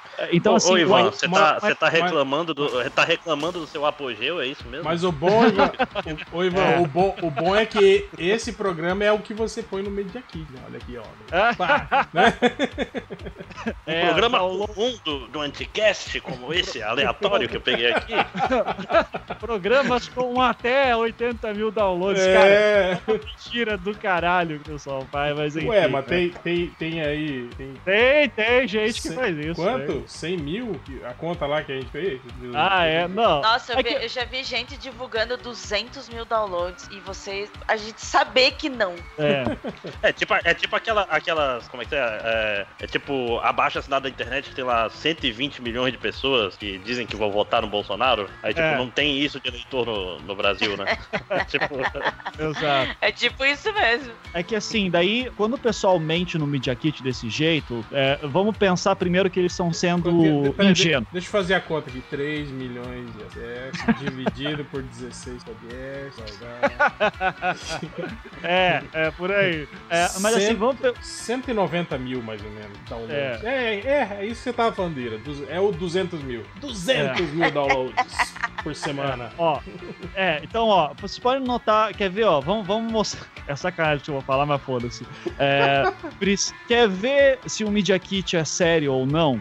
Cara, podcast se mede entre um episódio e outro. É, entre um episódio e outro, eu tenho tantos mil downloads. Isso é a tua taxa de download. Tua taxa de download não são todos os episódios baixados no mês. Por exemplo, o Anticast, quando tá num mês bom, a gente teve todos os episódios na primeira semana, 30 mil downloads. Isso é bom. Se uma marca estivesse anunciando, significa que 30 mil downloads teriam a marca dela lá naquela semana. Agora, se eu pego as taxas do mês, eu tenho 200 mil downloads. Eu lanço um episódio por semana, dá 120 mil, então. Onde estão os 88, os 80 mil outros? Pessoal que puxa programa antigo, que tem bastante isso. Só que a marca do cara não tá lá. Então, assim, se o cara bota um número, uh, não tem podcast no Brasil, pelo menos assim, com exceção de dois ou três, não tem podcast no Brasil que bate 100 mil downloads entre um episódio e outro. Não tem. Eu, eu, eu, eu sou capaz de fazer promessas muito loucas que eu não consigo imaginar agora é, em relação a dizer que isso. Uh, então são muito poucos. Tem podcast que faz isso? Tem, mas não é todo mundo. Então se o cara Tem tá falando. Outra assim... coisa, Ivan, só, uhum. só falando, é, acrescentar no que você tá dizendo.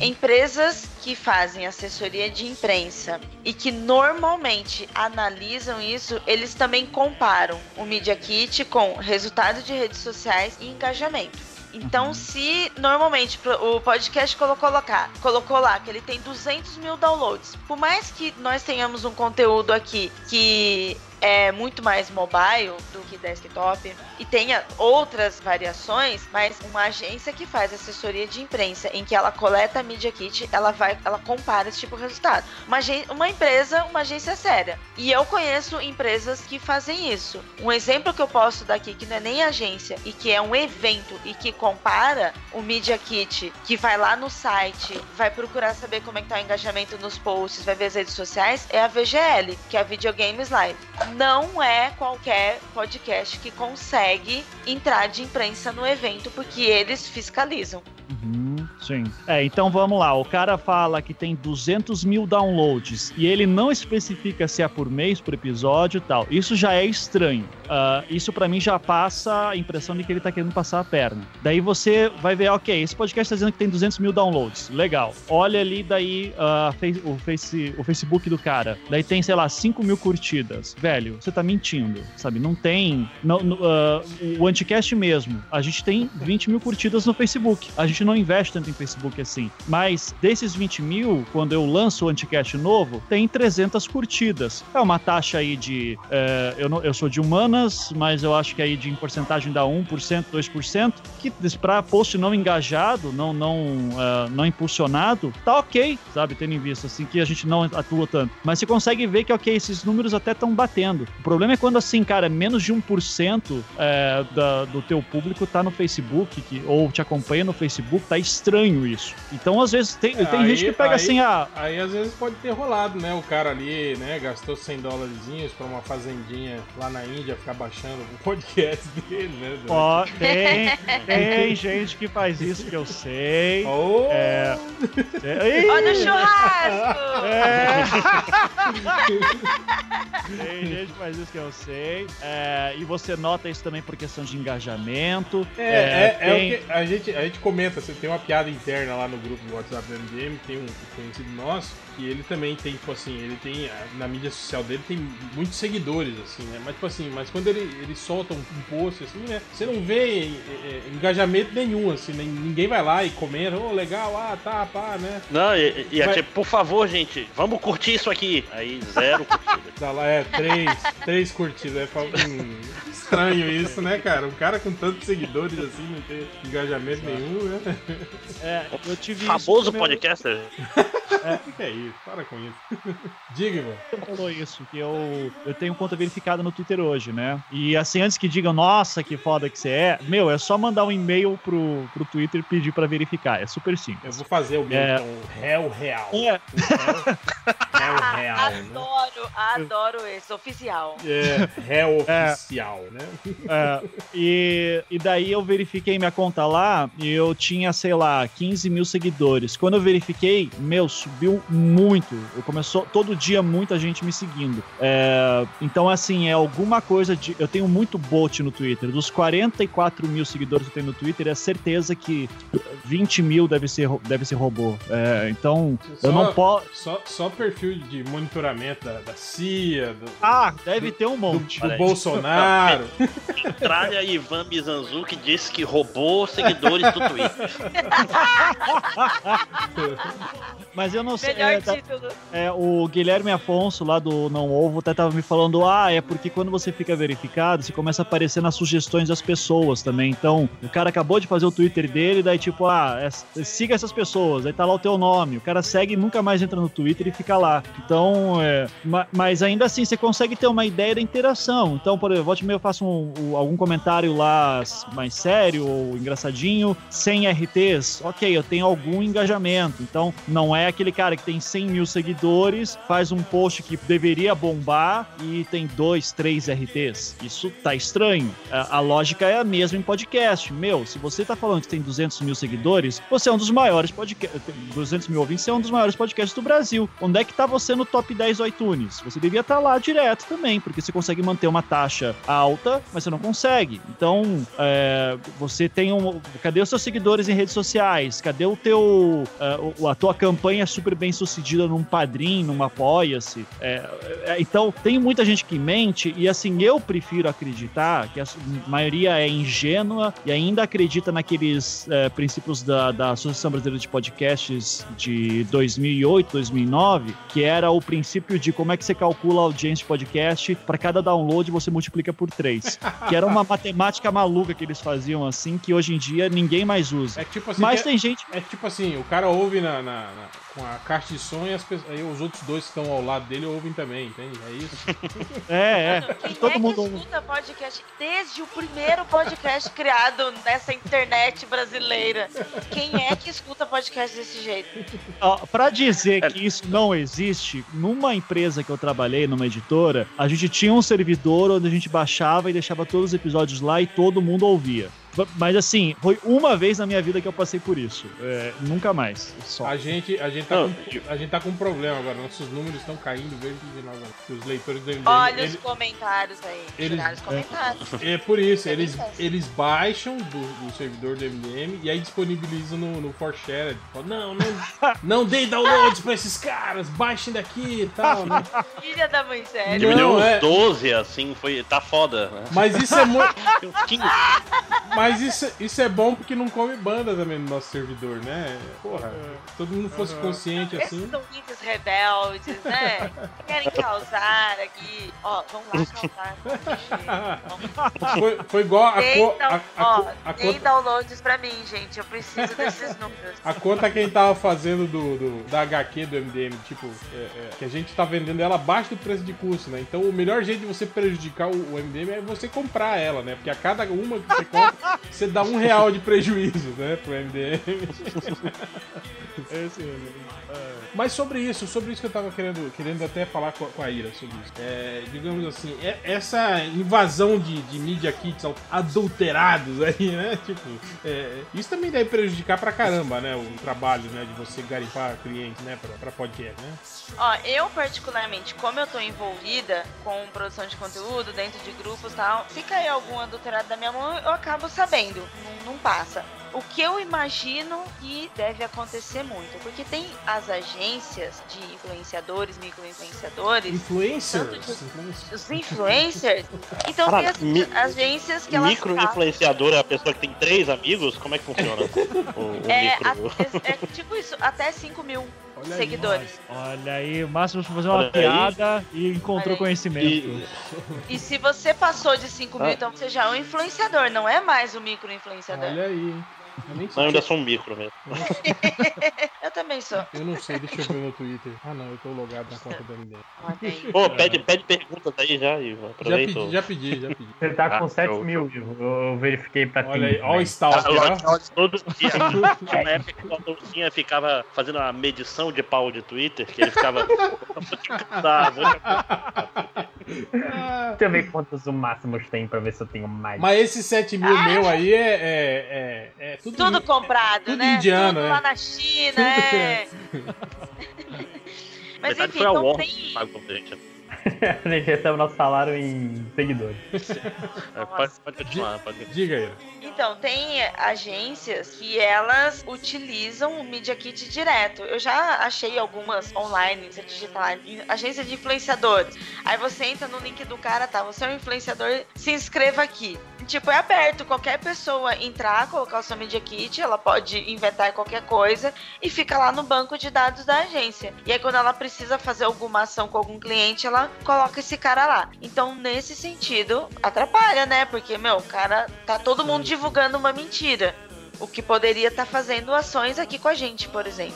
Segmentado, exclusivo e assertivo. É, mas. E É, o cara ainda fica queimado, né? De repente, no futuro, é, vamos imaginar que o cara tá dizendo no Media Kit dele que tem 50 mil downloads e na verdade ele tem 10, vai. É, 10 mil downloads, cara, é bastante relevante já. Principalmente se você é super de nicho, super segmentado, você 10 mil é muito bom. Você tá falando com 10 mil pessoas que gostam daquele assunto. Um dia, Então. de repente, aparece uma campanha legal que você poderia participar, mas já fica aquela lembrança de, ah, esse é o cara que mente no Media Kit e tal. Então, Qual que é a sorte, muitas aspas, de podcast assim? Como nós estamos com dificuldades para entrar no mercado e fazer um trabalho comercial, então as empresas, as grandes empresas, não estão olhando pra gente. Poucas empresas que já trabalham com alguns podcasts, mas tem uma relação direta com eles, e não estou falando dos gordinhos, estou falando, por exemplo, do Ultra Geek, que já tem trabalho com empresas, alguns outros que tem um número médio de download, não, não chega assim 500 mil, mas tem uma significância. Então essa galera já tem um contato e já faz. Eu não estou falando deles. feliz. Como nós ainda não somos vistos pelas grandes empresas, então isso não, não faz diferença também. Então quem tá mentindo também não tá caindo, porque as empresas não fazem ideia. Mas a partir do momento que o mercado, que for o ano do podcast, que 2018 for o ano do podcast, e o mercado passar a contratar a gente, o mercado vai exigir resultados. E isso eu digo porque é o que eu vivo diariamente, dentro de agência e dentro de cliente. Eu tenho um cliente que o gerente de marketing é economista. O cara é chato pra caralho. Tudo o cara Sempre, precisa de né? estatística, tudo. Então, se é por merda. exemplo. Pois é, esse tipo de gente aí, sabe? Essa galera que não é de humanas, que é de exatas, querem saber tudo, resultado de um mais um, que coisa. Mas então, quando essa galera realmente começar a ver o podcast como uma forma de comunicação e negócios e começar a investir, vão exigir resultados. E aí, como é que as pessoas vão comprovar aquilo que elas disseram que tinha no Media Kit? Cadê as 200 mil, com- 200 mil pessoas comprando o produto do cara? Cadê as 200 mil pessoas impactadas com as suas vidas transformadas por uma marca que fez um brand num podcast? Aí as máscaras vão começar a cair, porque não vai ter esse número. Eita, nós. É. Mas mas uma pergunta aí, vocês que vocês são profissionais da área, trabalham com publicidade e tal. Vamos dizer que eu tenho, eu tenho um podcast aí que tem 3 mil views, mas eu sou um, um cara, sei lá, sou formado em filosofia, não entendo nada de dinheiro, é o Filosofcast. Como é que eu faço pra. Tipo assim, o cara vai começar um Media Kit de onde? De onde é que ele tira os valores de mercado? Tem algum. Algum lugar aí que o cara possa usar de referência e tal? Quanto cobrar? Não, que eu saiba, não. Ah, eu, eu sou da seguinte opinião. É, eu trabalho assim, só que eu também não. É importante assim dizer que eu não sou um cara que, que procura anunciante também, tá? Se eu procuro, já tive empresa entrando em contato, já recusei muita gente porque achei que não tinha nada a ver, o cara queria me pagar ou, ou- achava que, ah, você tem que falar assim. Eu digo, cara, eu não vou falar desse jeito, eu vou falar do jeito que eu quiser e não rolou. Ah, eu, mas eu prefiro fazer assim. é, eu digo quanto que eu estou, quanto que eu estou disposto atualmente a receber para falar de uma coisa que não necessariamente tem a ver com o meu programa. É, porque eu tô descompromissado nesse sentido de procurar anunciantes neste momento. É, daí eu, eu estipulo um valor e digo assim, ó, o meu piso é esse. Aí uma empresa entrou em contato comigo, eu vou olhar no Facebook como é que ela é, eu vou entrar na internet, eu vou ver CNPJ dela, quantos funcionários que ela tem. Então, se é uma empresa de grande porte, uma indústria com não sei o que, cara, Uma, eu uma vou... tubaína gourmet, por exemplo. Ah, mas é cinco pau fácil, assim. Eu, eu- eu digo, ah, não, mas cinco mil. Mas no É, caso. eu digo, ah, não, é pouco. Ah, não, tá, tá cobrando muito. Então, velho, vai pra outro lugar. É, então, assim, eu tenho uma ideia dos valores que o pessoal cobra aí, mas eu não vou falar isso porque eu já acho sacanagem. É, mas é. Mas vamos-. Não, não, é, é que. Prefiro não. Eu falo em off. É, Mas, mas, mas é. so- sobre assim- isso. so- não, não, conclua. Ah, não, mas, só- mas só pra terminar, é, agora, por exemplo, pô, Ivan, tem um anúncio, tem aqui um evento super legal ah, na Universidade de Piraporinha que eu acho que tem a ver com vocês e com o público de vocês. Eu anunciei de graça, sem problema nenhum, assim. É, tem uma empresa que tá começando, tem um, sabe, os caras estão querendo visualizar e tem um serviço bacana. Eu já fiz desde graça até cobrar 200 reais, 300 reais. É, eu acho que você tem que colocar assim, quanto que vale o meu tempo online. E, e daí, velho, isso daí, infelizmente, ainda não tem tabela, não tem nada, assim, pra podcasts, infelizmente não tem. Isso também vale muito de você sentir, será que meu público tem engajamento? Será que eu tô vendendo a marca? Eu tô querendo que o pessoal se engaje? Qual- quanto que eu vou me, me dar pra essa turma aqui também? Então, são vários fatores aí, não tem um valor fixo. Ah, no momento, não, pelo menos. É, mas Tem que fazer logo o Syndicast e tabelar, virar acho prova que de a- podcast. Olha, lá vem os comunistas. É, olha aí, ó. Querendo regulamentar tudo. Ei, ei, Ira, mas na, na agência tem tabela, não tem? Ou pra podcast, não? Eu acho que eles têm tabela pra, pra veiculação em, em mídia de internet, né? Mas ela não é específica, né? Exatamente, não tem para podcast. Isso deveria vir dos podcasts e não da agência. O mais próximo que a agência faz é comparar com o preço de spots de rádio, de veiculação em rádio. Mas eu sou muito contra isso porque são mídias diferentes, públicos diferentes e, e fórmulas de mensuração diferentes. E o rádio, ele vai sair, comparando com o podcast, ele vai sair muito caro. Muito caro mesmo, porque já tem uma outra cultura. Mas infelizmente não tem. Mas não é só de podcast, não. Muitas coisas novas, novas que eu digo, de 10 anos pra cá, ainda não existe regulamentação no mercado. Um exemplo disso é mídias sociais. não existe regulamentação da profissão ainda, não existe tabela de preços para planejamento de mídias sociais, para diretor de arte, redação que faz conteúdo de mídias sociais. É, são coisas novas do mercado e o mercado brasileiro demora muito a se adaptar a essas coisas. Esse é problema mesmo. Ou Mas, será uma ah, solução, agora virando o liberalzinho doido, né? É, mas Livre assim, mercado vai resolver. Ó, ma- mas é uma coisa também, é, que eu saiba, nem nos Estados Unidos tem muito claro isso, tá? É, eu imagino que anunciar num This American Life, que é o maior podcast do mundo, eles batem ali um milhão de downloads por episódio, é, é muito mais caro o minuto, seja por questão de reputação, seja por questão é, de que também vai passar na rádio, acho que, mas daí acho que o anúncio deles não passa na rádio, é um pouco diferente o esquema, é, mas vai ser diferente de anunciar, é, sei lá, num Radio Lab, que também é um puta podcast lá fora, com números muito próximos, mas que já é para um outro público é, parecido, mas mais segmentado também. Então, eh, depende muito do podcast, depende da empresa. É uma empresa lá que, dá um exemplo assim, tem várias startups que anunciam bastante em podcast lá fora. Ah, eu sei que a Squarespace, eu estava lendo um artigo ah, recentemente, ah, a Squarespace, que é uma empresa de produção de, de sites, né? Você cria, você cria um site super fácil e tal, tipo um Wix, assim. é, eles fazem um esquema do tipo: olha, a gente tem a cada mil downloads do teu podcast, a gente paga tantos dólares. É mais ou menos assim que eles fazem. É, que, eu, que eu li nesse artigo. Não sei se é para todo mundo isso. É, e também ainda tem uma. Você ganha uma grana por taxa de conversão de pessoas que usarem o cupom que a gente fornece para você. Então, assim, vamos imaginar que a Squarespace chega no Brasil e quer anunciar no MDM, e assim, para tantos mil downloads, vamos te dar uma grana e ainda vamos te dar um extra se você conseguir converter os ouvintes a virarem clientes usando o código MDM. Então o cara coloca lá squarespace.com/mdm, pronto, já colocou o cupom, agora ele vira cliente e, aí, e parte da grana da, da assinatura dele vai para vocês também. É, eles fazem esse programa de afiliados. Eu não sei, eu imagino que seja pouca a renda que os podcasts tiram de lá disso.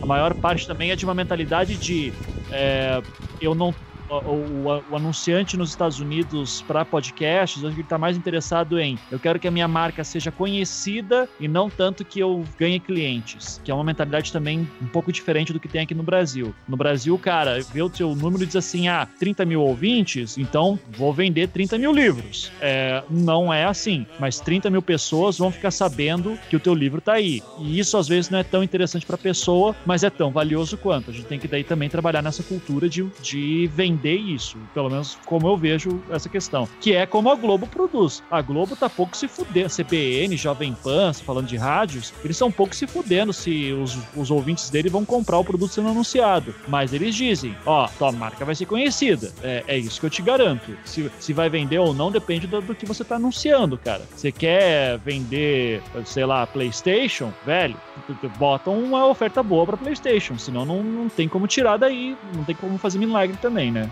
É, com relação a isso que a gente tava falando sobre números, né, de, de podcast meio pouco confiável, porra, mas eu fico meio assim, né, tipo, se até quando você tava falando, que é sobre o, o, o método que o, que o iTunes usa pra, pra, digamos assim, medir quem são os podcasts mais, mais topzera da semana, tipo assim, se até, até ali, né, você não vê, a- até nos frios números da computação, você não tem a meritocracia, né, cara? Pô, é meio é difícil, né, cara? Tipo, porque ali é uma mescla, né? Aquilo que você falou, tipo, é, se você sacar como funciona e você pode, tipo assim, produzir um, um conteúdo pra bombar, entende? É algo assim, né?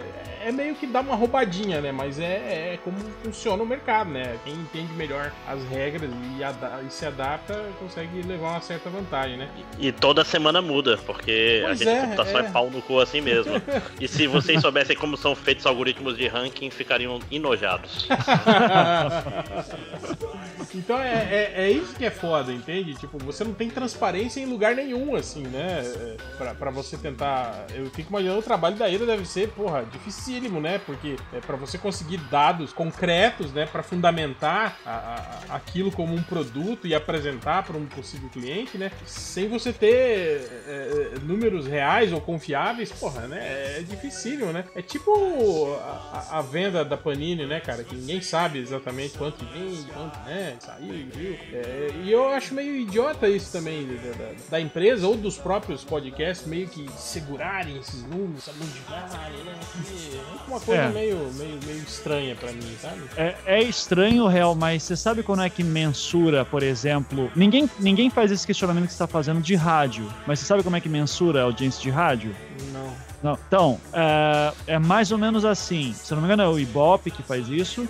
É, o Ibope eu sei que tem aquele lance de aparelhos cadastrados, né? E, isso para televisão. E, e E é só em São né? Paulo. É, e, e, é só em São Paulo e é só televisão. Pra rádio, é literalmente assim: alguém bate na tua casa, pergunta: Você tá ouvindo rádio? É, daí você fala não. Daí o, o cara fala assim: Ah, tá, mas tem. O teu vizinho tava ouvindo rádio nos últimos sete dias? Ah, tava. Tava ouvindo o quê? Tava ouvindo a rádio evangélica, blá blá blá. Ah, beleza. Daí ele conta que você teu. Quantas pessoas moram na tua casa? Ah, cinco. Então, teu vizinho tal, lá, fecha uma conta, é isso. Daí multiplicado por quantas pessoas que tem aqui em São Paulo ou em qualquer cidade. Ah, pronto, tem uma, um número maluco. Tipo, é uma é isso. É, é tipo pesquisa política. Tipo, eles vão lá manda as pessoas é. fazerem uma pesquisa. É, que rádio se escuta? Ah, tal. Né? Aí eles é, fazem só, isso. Só que assim, é moda caralho. É tipo, é tipo, quem que tá prestando atenção na rádio? Quem que tá prestando atenção porque quando tá lavando a, a calçada e tá tocando um rádio a 200 metros de distância? Ninguém. Mas o Ibope considera isso como um ouvinte que depois é multiplicado por não sei quantos, uma, uma cálcula que eles têm. É, e daí você tem uma métrica, é, que é uma métrica que não é verificada verificável, mas que é, é aquele negócio. O importante é que as pessoas acreditem naquele número. E daí elas acreditam. Uh, ninguém questiona que rádio tem ouvinte, que televisão tem, uh, tem espectadores e pronto. Daí, uh, então assim, o que, que você consegue mensurar um pouco melhor é talvez televisão a cabo. Daí até tava numa palestra com, com o pessoal do Mamilos, né, a Ju e a Cris, e elas citaram lá assim, ó, a gente tem no nosso podcast é, programas que são pouco baixados, 30 mil downloads. A gente, e picos de 50 mil. É, elas falaram isso na palestra, publicamente, daí por isso que eu tô falando, assim. Porque tem podcast que não gosta de falar disso, né? Mas, enfim. Uh, dela falou assim, ó, é pouco comparado com o YouTube? Sim, é pouco. Mas daí você vai ver na o programa Saia Justa que passa no GNT, que consegue mensurar bem qual que é a audiência. Qual que é a audiência dos caras? É 30 mil pessoas. Então, por que que, sabe, daí você vai ver quanto que custa anunciar num Mamilos e quanto que custa anunciar no Saia Justa. Meu, é, é o mesmo número de pessoas, é, só que é uma diferença gigantesca. Então, também vai muito assim de. Eu concordo contigo, é uma merda que a gente não tem tudo isso é, centralizado de uma forma confiável, pessoalmente e tal, mas não significa que na televisão e na rádio seja diferente. Uh, por que, que um anúncio numa Veja custa o que custa e o que, que garante que as pessoas leram aquela parte da revista? É, a boa parte das assinaturas da Veja são para ficar em escritório e consultório de dentista que as pessoas nem tocam às vezes na revista, é, porque faz bem para a saúde não tocar numa veja. É, então, vai saber. Comunistas! Comunistas! Né? É, então, assim, os problemas que a gente tem de mensuração de podcast não são muito diferentes dos problemas que nós temos em outras mídias também. Acho que a gente fica muito mal acostumado com page view, a gente fica muito mal acostumado com o YouTube, é, que também tem problemas em métricas, é, e tem também números fantasiosos tem sempre, ah, quanto que eu cobro meu, pelo meu page view, quanto que eu cobro pelo clique, pelo CPM. É, é sempre. Então, assim, ninguém tá tranquilaço do tipo, ah, é assim que faz. Você tem territórios melhores definidos. O problema é que o podcast ainda precisa, talvez, se vender, se mostrar como um produto rentável para anunciantes. Mas em questão de números, tem muitos podcasts hoje em dia que poderiam tranquilamente bater, uh, fazer parte de campanhas, tanto quanto um Saia Justa ou qualquer outro programa de uh, de TV a cabo. Eu, imagino que a audiência do History Channel, por exemplo, cara, não bate. A maior parte parte da, da programação deles não bate números um, de, três, de, de seis dígitos. É, acho muito difícil. Nem o programa do Narlog, cara? Não, ah, é. Fantástico. Aí, fantástico. Deus me livre. A famosa a história incorreta do Brasil, não é isso? É, é. é. Mas para finalizar, vamos, vamos usar a questão do tipo, de quem que é a culpa? e a, culpa, a e... culpa é da justiça. Tem que acabar com a justiça. Acaba a justiça, é um bom começo. A culpa então, é do Zack Snyder. Pronto. Eu quero, eu quero saber de quem é a culpa e em três pontos básicos, o que fazer para mudar, para melhorar Do, isso. Para 2018 ser o ano do podcast. Do podcast. três pontos fundamentais. Foco, foco, foco. Foco. Vamos lá, Ira. Começa. Então vai lá. Começa a Ira. Não, começa a Ira, começa a Ira. Vai lá. Deixa eu até anotar porque eu sou burro. É, três pontos e de quem é a culpa. É, o que tem que mudar, três pontos no que tem que mudar e de quem é a culpa. Isso. Tá, três coisas que a gente tem que mudar. Primeira coisa, para mim, como produtora de conteúdo e como agência, o posicionamento se, como a gente falou aqui no programa diversas vezes, se o cara quer fazer hobby, ok, vai fazer o seu bate-papo de bar com seus amigos, o que você quiser falar. Mas se você quer um conteúdo de monetização, podcast não é fácil e não é rápido ao YouTube. Então você tem que se posicionar de uma maneira profissional. Você vai ter que mudar toda a sua estrutura de podcast. Vai mudar a sua produção de conteúdo? Vai mudar a sua produção de conteúdo sim. Porque isso influencia a captação de áudio, isso influencia a qualidade do seu conteúdo, não é qualquer besteira mais. E isso influencia pensar na mensuração de números. Ah, mas no Brasil todo mundo só quer saber de números. Sim, filhinho, as pessoas querem saber de números porque ninguém vai vender para zero. Tenha isso em mente. Uh, vamos lá, deixa eu ver. Primeiro ponto foi esse. Ai meu Deus do céu, três pontos principais. Deixa eu ver. É, posicionamento, segundo ponto. Tô pensando, gente. Como que eu vou quer, falar? Quer que eu, quer que eu fale, Ira? Daí depois Por favor, você... intercala comigo. Tá, então beleza. É, primeiro, de quem é a culpa? É obviamente dos Illuminatis, né? Mas tirando ele. O globalista dos globalistas é o é George do, é, do, é o George Soros. Isso. Você e Levir Fidelix, né? Que compartilham dessa opinião. O Levir Fidelix também tá sempre falando que a culpa são dos Illuminatis. Exato. Uh, mas além deles, uh, a culpa do podcast no Brasil ainda não ter estourado, é, eu acho que daí a gente tem que. Eu falo isso bastante sobre. A gente tem que repensar o podcast no Brasil, mas eu também tenho que relevar algumas coisas. Primeiro, que a gente já falou antes, uh, não dá para comparar com os Estados Unidos porque é uma sociedade muito mais consumista. Uh, que apostou em formatos muito mais diferenciados na rádio e que quando houve a transição para o podcast, uh, vamos falar do, do, podcast que mudou o jogo lá dentro, que foi o Serial em 2014. Né? Um podcast de jornalismo investigativo, em 12 partes, investigando um assassinato que aconteceu na década de 90, Uh, quando eles fizeram aquilo, o Serial não saiu do nada. O Serial saiu do This American Life, que é da NPR, que já é uma empresa grande e que estava fazendo aquele formato de programa já fazia quase 20 anos na época. Então, é, já eram jornalistas muito experientes, com toda uma estrutura, é, já tinha uma população que estava acostumada com aquele negócio e todo mundo tinha iPhone, né? Então, grana para fazer, que foi caro produzir aquele negócio, provavelmente, né? Caríssimo, foi assim. Imagina Imagina você pegar uma equipe de jornalistas e ficar, velho, você vai ficar seis meses sem produzir nada para aqui agora, você vai ficar só trabalhando nessa história e daqui a seis meses, daqui a um ano você lança o teu produto. Que, quem que tem o luxo de fazer isso hoje em dia? É, pouquíssimos, uh, se pensar nos grandes veículos de comunicação, são pouquíssimos que fazem isso. Se duvidar, nenhum, tá? Então, uh, então, primeiro isso, é uma cultura de produção diferente, o podcast lá saiu já em outro sistema. Então, aqui no Brasil, a gente meio que aprendeu a fazer fazer as coisas sozinho. O podcast no Brasil, isso é uma coisa legal nossa que a gente tem que valorizar. O podcast no Brasil nasceu como mídia independente. Nos Estados Unidos, nasceu como mídia já corporativa, que tem um, que a noção de jornalismo independente lá também é um pouco diferente, né? Então, uh, eles são independentes no sentido de que declaram uma independência ideológica, mas, é, mas já tinham estruturas mais pesadas por trás. Então, esse é o primeiro ponto que a gente tem que esclarecer para dizer de quem que é a culpa. É... No Brasil é meritocracia, não é isso? Isso Isso, é, melhores. é o teu mérito, né?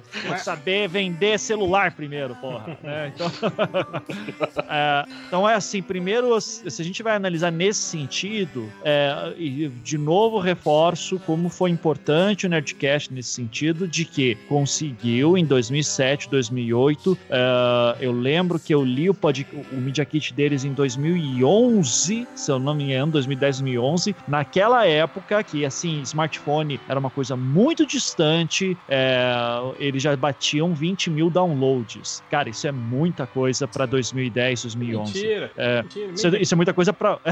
Mídia aqui, tudo, Não, não. tudo mentiroso. Não, no, no caso deles, naquele momento, eu acredito. Não, tô brincando. É, ah, então, assim, eu. é, é, Então, assim, primeiro, o mérito de gente ter nascido já nesse sentido de uma mídia independente. Então, o podcast aqui no Brasil, e- ele nasce nesse meio. Ah, ah, então, agora, a gente agora tem que repensar outras coisas. Eu acho que é culpa dos produtores que ainda repetem os mesmos modelos. E eu não tô falando de MDM, porque, de novo, vocês lançaram tendência, né? Vocês estão fazendo isso há muito tempo. Hum, Eu tô falando do cara pode que. falar que a culpa é nossa mesmo, é nossa. Nossa! Ah. É, a, a gen- a gente lançou a tendência do podcast preguiçoso.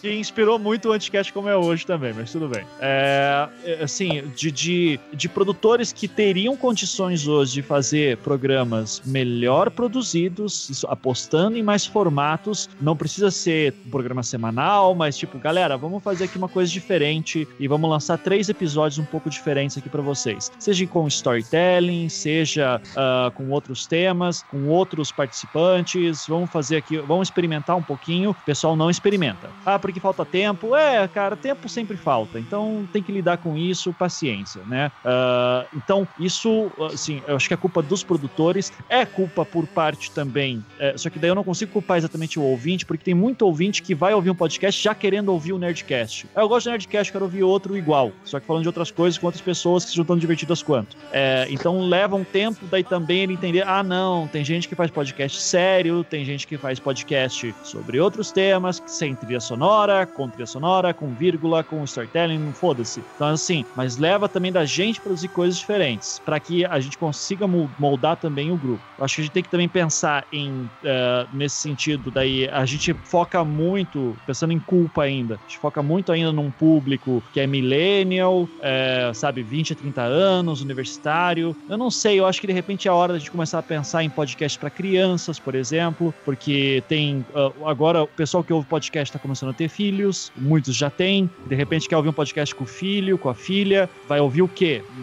Não tem essa opção ainda. Então, de repente é uma coisa pra gente ficar pensando. Ah, é, podcast para terceira idade, por que não? Já tem um pessoal tentando fazer isso também. É, então, assim, vai, vai da gente querer experimentar mais, não apenas em temas, mas em formatos. Em temas a gente já conseguiu melhorar muito, mas em formatos a gente precisa também para que chegue num ponto em que vai dizer assim, chega para uma agência e fala, velho, ó, meus números são esses e eu consigo fazer essas três coisas para vocês se vocês quiserem. Para essa que custa tanto, para essa tanto e para essa tanto. O que, que você quer? Eu, eu acho que para você vai ser muito legal fazer isso aqui. A gente faz um produto novo para vocês e eu mostro que eu sou capaz de fazer isso. A gente ainda não tem podcasters pensando nisso no Brasil. Então isso também é parte da culpa. Falta cara de pau também de chegar em agências e dizer, ó, eu tenho um podcast, tenho tantos números, porra, quando tiver um cliente aí que você acha que tem a ver com a gente, estamos à disposição. É, então isso tudo ajuda a contribuir para a falta de eh, desenvolvimento que tem no podcast aqui dentro. É, então isso só no tema da culpa, né, que já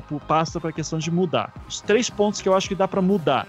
Ah, então vamos lá, Ah, focar em três. É, primeiro, eu acho que seria muito bom que os podcasters ah, fizessem mais storytelling. É, daí eu tô vendendo meu peixe aqui porque é o que eu faço no Projeto Humanos, e- mas eu, eu baseio muito também no que eu vejo lá fora. Você vai ver hoje os top 10 iTunes ou qualquer ranking de melhores podcasts saíram lá fora, é tudo storytelling. É, porque é muito fácil você sentar com o teu amigo e fazer alguma coisa. Se você não é um puta entrevistador que tem putas entrevistados, como o, o Meryl lá, o, ah, o cara que entrevistou o Obama, é o Sim, Mike. Merrill. Putz, É, é, é, Mer, é alguma coisa Merrill, não tô lembrando o nome dele certinho. É, mas enfim, se você não é um cara assim que nem eu, ou Kevin Smith, Kevin Smith tem um podcast dele, é, faz sucesso pra caramba. Mas caralho, é o Kevin Smith, sabe? É, o pessoal pode gostar ou não, mas é um cara assim que já tem uma presença, já tem um nome forte. É, o podcast dele é assim, ele grava um, um, programa por dia, praticamente, ele tem vários podcasts, e ele fala, eu gravo podcast pra caralho porque eu amo fumar maconha, e, e, e eu, assim, quando eu fumo gravando, eu sinto que eu não tô só fumando e ficando no sofá olhando pro teto. Então eu tô fumando, me divertindo e produzindo alguma coisa. É, esse é o Kevin Smith, quem já viu os filmes dele sabe que é, é, é aquilo ali mesmo. É, então, assim, primeiro a gente pensar mais em formatos diferentes para poder aumentar o portfólio do que a gente consegue fazer. Segundo, é, a gente. É, eu acho que diversidade é uma coisa importante. Eu acho que a gente tem que começar a aprender a fazer podcasts cada vez com mais mulheres, com cada vez mais grupos LGBT, com representantes de minorias, porque não é por uma questão ideológica que eu tô falando, mas é porque isso enriquece o debate e torna, mesmo seja um bate-papo, você vai ter perspectivas de pessoas diferentes, com vivências diferentes, isso deixa a coisa muito mais interessante. Isso não sou eu que estou falando, isso são perspectivas de startups americanas que estão pegando muita grana e investindo em equipes é, diversificadas porque entendem que isso torna o trabalho mais criativo e mais interessante. E terceiro ponto que eu gostaria muito de ver seria de ver grandes veículos de comunicação podcasts bons e produtos para podcasts. É, então eu gostaria muito de ver a CBN pegando uma equipe de jornalistas dizendo: Meu, vocês vão ficar seis meses produzindo uma temporada de uma história de crime, por exemplo, e a gente vai lançar isso só como podcast. Eu gostaria muito de ver isso. Não vai acontecer tão cedo, até eles verem que isso é rentável, que pode gerar um público novo e um engajamento diferente. Mas se tem alguém que teria estrutura para fazer os podcasts que nós, que eu acompanho nos Estados Unidos, com um trabalho em jornalismo investigativo fudido, com uma puta narrativa, seria uma Folha de São Paulo, seria a Globo, seria o Estadão, e os caras não fazem isso. Quando eles fazem, eles pegam alguém no estúdio que eles têm lá e conversam sobre qualquer coisa e lança. Já é alguma coisa, mas a gente precisa pensar mais uh, em desenvolvimento. Eu acho que de três pontos é isso que eu, que eu defendo bastante. Né? Pronto, Ira. Falei. Não sei se consegui uh, acender alguma que luzinha ótimo. aí pra você. que ótimo. Bem, depois dessa aula do professor Ivan, vindo diretamente do Anticast aqui, né?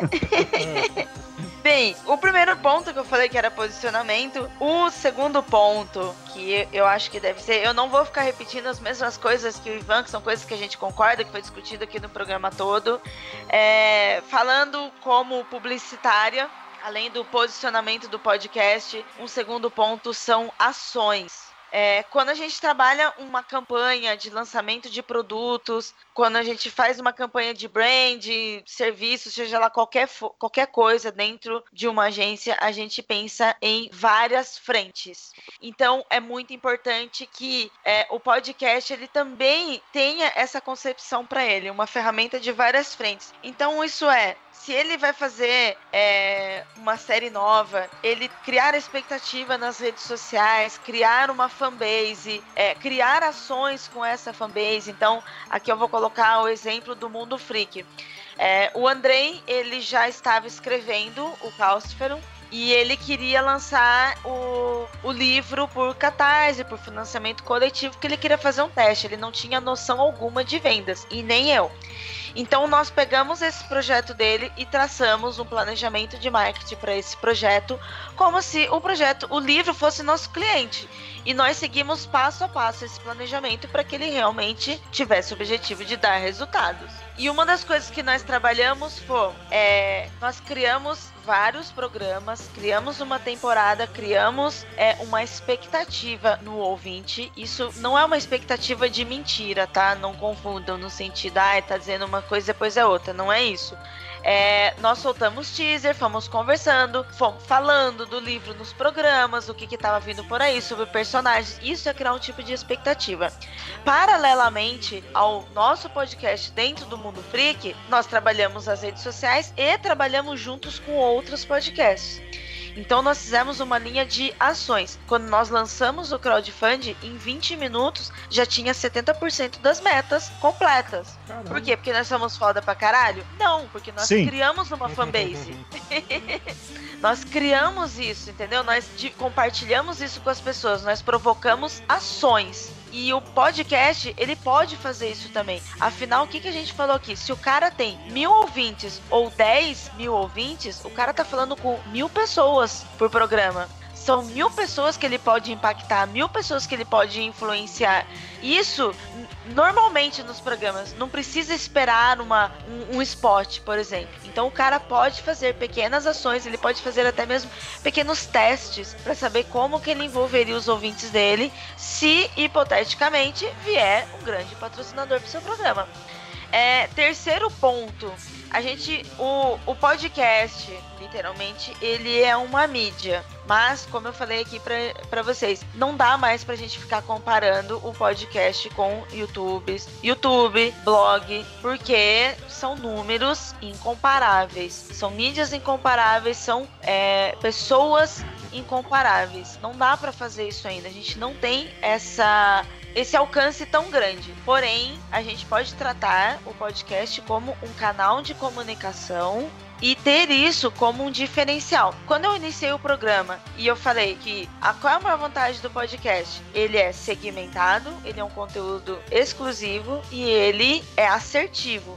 Então, se uma pessoa está preparando um podcast e ela quer criar um conteúdo de monetização, ela já tem que colocar, ter essa cultura, para que ela passe essa cultura para outras pessoas. E o seu diferencial, acima de tudo, a sua maior qualidade é o conteúdo. Desde um conteúdo de humor até mesmo conteúdo político. Isso vai fazer toda a diferença. É, o cara que está se preparando para ser profissional e ele tiver um equipamento, é muito bom. É muito bom mesmo. Principalmente se ele for vender esse tipo de conteúdo. Porém, ele pode ter a melhor mesa de som, o melhor microfone, o melhor tudo. Se o cara não tiver um diferencial no seu conteúdo, que aí entra o que o Ivan falou sobre os formatos. E quando eu digo formato, não é só o formato de programa, mas o formato de comunicação também não vai fazer diferença alguma. E a culpa, para mim, a culpa é da justiça. Retorna a falar. Tem que acabar com a justiça. Boa. É, Márcio, Lojinha, querem pelo menos dizer de quem é a culpa? Eu tenho, eu, eu tenho aqui. Eu tenho tanto culpa quanto solução, rapaz. Aqui é serviço Opa! completo. Uou! Aí sim. A, a culpa claramente é da falta de apoio estatal, né? Cadê, cadê os editais? apoio ao podcast? Ai, Cadê a gente captando recursos? Pô, já A, pensou? a cara, Agência 200 Nacional de é- Podcasts, né? Tinha que ter a Agência É. Nacional. Pera, pera, deixa eu falar uma coisinha. Embracast, cara. Empresa brasileira de podcast. É, Vai. Vamos. Diga, Fala- diga, fala, Vira. fala aí, Vou te interromper. Eu vou só fazer acrescentar algo. É, sobre o que você está falando de estatal. Ainda não tem, ainda não tem. Porém, os editais de cultura estão se aprimorando, se adaptando para receber projetos digitais. Eu estou desde ano passado, quando eu criei o Ponto G, pro ouvinte que não conhece, e eu espero que você vá lá conhecer. O Ponto G é um podcast feito por mulheres sobre mulheres que marcaram a história. Ele é uma narrativa é, em formato de educação e história. Por ele ter um cunho cultural, estou desde ano passado, desde ano passado escrevendo e trabalhando para consegui-lo colocar no edital de projeto cultural. Ano passado, desculpa. Ano passado, os editais que abriram poderiam escrever, mas estava muito complicado, eu não consegui. Este ano já melhoraram as regras. Mas já, é, já tá mais aberto, não precisa ser mais audiovisual, não precisa mais ser texto e tal. Não, não, ainda entra no audiovisual. Eu estou ficando rouca no meio da gravação. Igual o Tem Temer. água aí? Tá igual o Temer. Só um minuto. Toma, toma uma aguinha, vai tomar uma aguinha. Pastilha. Pastilha. Toma uma pastilha. Cadê a pastilha? Cadê a pastilha? Cadê falta de patrocinadores nesse momento? É. Bom, a pastilha, lógico, né? A pastilha, não o demônio, né? Ah, aquele meme foi muito bom, cara, com a música do- da profecia, né? Era muito bom aquilo. Então, voltando. É, é. Este ano, os editais já melhoraram é, os critérios de inscrição. Então, um podcast, ele já consegue entrar. É, eu me inscrevi, mas eu também não consegui. Porque eu consegui entrar, mas a burocracia é muito chata. Muito chata mesmo. E não passou. Pro ano que vem, já em 2018, que vai ser o ano do podcast, É, vamos lá. o- os editais pro ano que vem, eles já estão vindo com uma área específica para projetos digitais. Então dá para entrar tanto podcast quanto vídeos. Então é algo pra galera que que quer arrumar um dinheirinho, ficar esperto. Mas veja bem, só a galera comunista. A galera que, que é contra a Lei Rouanet, não. Se você é contra a Lei Rouanet, você não merece. Mas então, é um ponto pra gente ficar de olho. Pra gente, sabe, ficar esperto na hora que sair um edital, ir lá, dar uma olhada não é muito dinheiro, mas paga uns custos de alguns meses. Por exemplo, o Projeto Humanos, que é de temporada. Então, normalmente, um edital cultural, para pessoa física, ele libera uns 50 mil. 50 mil é pouco. Mas para um podcast de temporada, ele vai cobrir todos esses custos e ainda sobra um dinheirinho pro Ivan tomar a cerveja dele com os amigos comunistas dele. É, beleza. Não, mas não pode tomar, de, tomar cerveja com dinheiro de edital, não, gente. É só uma piada, por favor. Não processem o Ivan. né? Isso, isso dá morte. Isso aí. O Tribunal de Contas vem aí atrás de comunistas, né? Lembrando, se postou nas redes sociais que é contra a Lei não pode. Não pode. Pode. Pode. Pau, pau no seu cu. Mas então, mas ó, três pontos que rapidamente fariam um podcast a mídia mais popular do Brasil. Em ordem, né? Que é primeiro, podcast do Pedro Bial. Pensa assim, Pedro Bial faz um podcast só de monólogos, lançado pela Globo. tipo Podcast assim, aquelas sozinho, né? que Só faz. ele falando. Sozinho. Só Ô, ele Márcio, falando da grande nave Brasil. Você sabe, você sabe que tem o podcast do Pedro Bial agora, né? Que é Aí. o programa dele. Olha aí, ó. Já, Ele primeiro selo já foi. Primeiro- É. A partir daí, só, só caminha abaixo. Tô falando, 2018 Pois é, é o porque ano do podcast, cara. Vai ser o ano do podcast. Tipo assim, o podcast do Pedro Bial sendo anunciado na Globo, a minha mãe vai me perguntar como é que faz pra baixar esse tal de podcast. Que ela vai querer ouvir o. E, e, tipo assim, todo mundo vai ouvir podcast. Aí, caso isso não seja o suficiente, a segunda solução, e é um formato, ó, fica a dica aqui, porque eu não sou, eu sou um comunista safado também, não quero. Podcast via áudio de WhatsApp. Faz podcast de dois, três, Já faz tem. grupos. já Olha aí. viu? funciona. Olha aí. As suas previsões já estão acontecendo. Parabéns. Pois é, 18 anos do podcast. Né? e a terceira, a terceira é, essas coisas não vão dar certo, aí vai ser obrigado o governo a intervir e fazer a PEC do podcast que vai obrigar duas, duas a três horas de podcast por dia. Sete horas por semana ou duas horas por dia. Aí depois vai ter que decidir, né, vai. Dependendo, mas a PEC do podcast também é uma solução fácil aí, né? E aí, resolvido o problema. Vamos ficar ricos. Excelente. Boa. Lojinha, de quem é a culpa? A culpa é de todos vocês, ouvintes. Ah, dos ouvintes, né? Boa. É, entendo de. Não. Estamos fazendo nosso trabalho aqui. Vocês tem. Bom, tem que fazer alguma com vocês. Eu não tô fazendo nada, tô fazendo o meu. Boa. E, e pra, pra fazer do podcast 2018, o ano do podcast, o que tem que fazer, Lojinha? Que não, já falaram que é. Vamos sentar e, e trabalhar, né, gente? Um pouquinho? Vocês que querem, porque vocês que não querem, tamo junto. Respo- Responsabilidade de classe é de cu e rola. Vamos vamos ficar na nossa. Quem que chamou esse cara aí, ó? Bom, eu queria agradecer a presença do Ivan e da Ira e agora o espaço aí pro Jabá é de vocês. Vai lá, Mizanzuki. Eba! Essa parte que a gente queria. Só, só tô aqui pra isso, né? Exatamente. Eu, eu vim aqui pra isso. Eu vim aqui pra roubar um milhão de downloads do MPM. Declarada. Ah, então, quem quiser me aturar ainda, toda semana lá no Anticast, a gente fala sobre política, história, arte, qualquer coisa que venha à cabeça, sempre com aquela visão canhota gostosa, né? De sempre. Ah, e também, além disso, tem o Projeto Humanos, que daí já é ah, o meu podcast storytelling, que já tem três temporadas, mais alguns episódios aí soltos. A ideia é fazer esses filmes que você ouve, né? Então, como mais num formato documentário também, assim, então tem narração, tem entrevistas que eu faço, bastante pesquisa de campo. É, primeira temporada sobre uma sobrevivente de Auschwitz, segunda temporada sobre conflitos do Oriente Médio, terceira temporada sobre heroísmo e vai ter a quarta temporada que vai sair em fevereiro ou março de 2018, que vai ser sobre um caso criminal bizarro que aconteceu ah, no Paraná na década de 90. E se tudo der certo, esse vai ser o serial brasileiro e vai quebrar todas as regras, vai mudar o jogo. É, É o ano do podcast. é o ano do podcast, só por causa disso. É isso, obrigado pelo convite, gente. Muito obrigado. bem, e se vocês quiserem me ouvir mais um pouquinho, eu sei que vocês estão acostumados aqui com essa galera. Nem aí, tudo zoado, tudo zoeira. se vocês querem acabar com a justiça, vocês venham me ouvir lá no programa Ponto G. É um programa, como eu já falei, feito por mulheres, mas é para todo mundo. Então, se o ouvinte do MDM quiser ir lá indicar pra gente, pra gente fazer um programa sobre quadrinistas, roteiristas, mulheres que fizeram a diferença no entretenimento, vem ouvir nosso programa, indique pra gente, a gente aceita indicações sim. Nós adoramos fazer programas indicados por ouvintes. Lembre-se, viu? Eu vim aqui roubar um milhão de vocês. Por favor. Eu espero que semana que vem é eu a minha iTunes Story. Nossa, meu Deus, o que aconteceu com isso? Primeiro lugar, certeza. Exatamente. É, me sigam no Twitter, arroba IraCroft. Além de falar de podcast, eu também gosto de falar de outras coisas também. Me chamem e pra gente conversar. Obrigada pelo convite. Foi muito legal estar aqui. Nunca imaginei que eu estaria no MDN. Tanto que o Andrei até me avisou. Você sabe como que eles são, né? Sabe como que Olha, é. Terrorismo do cara.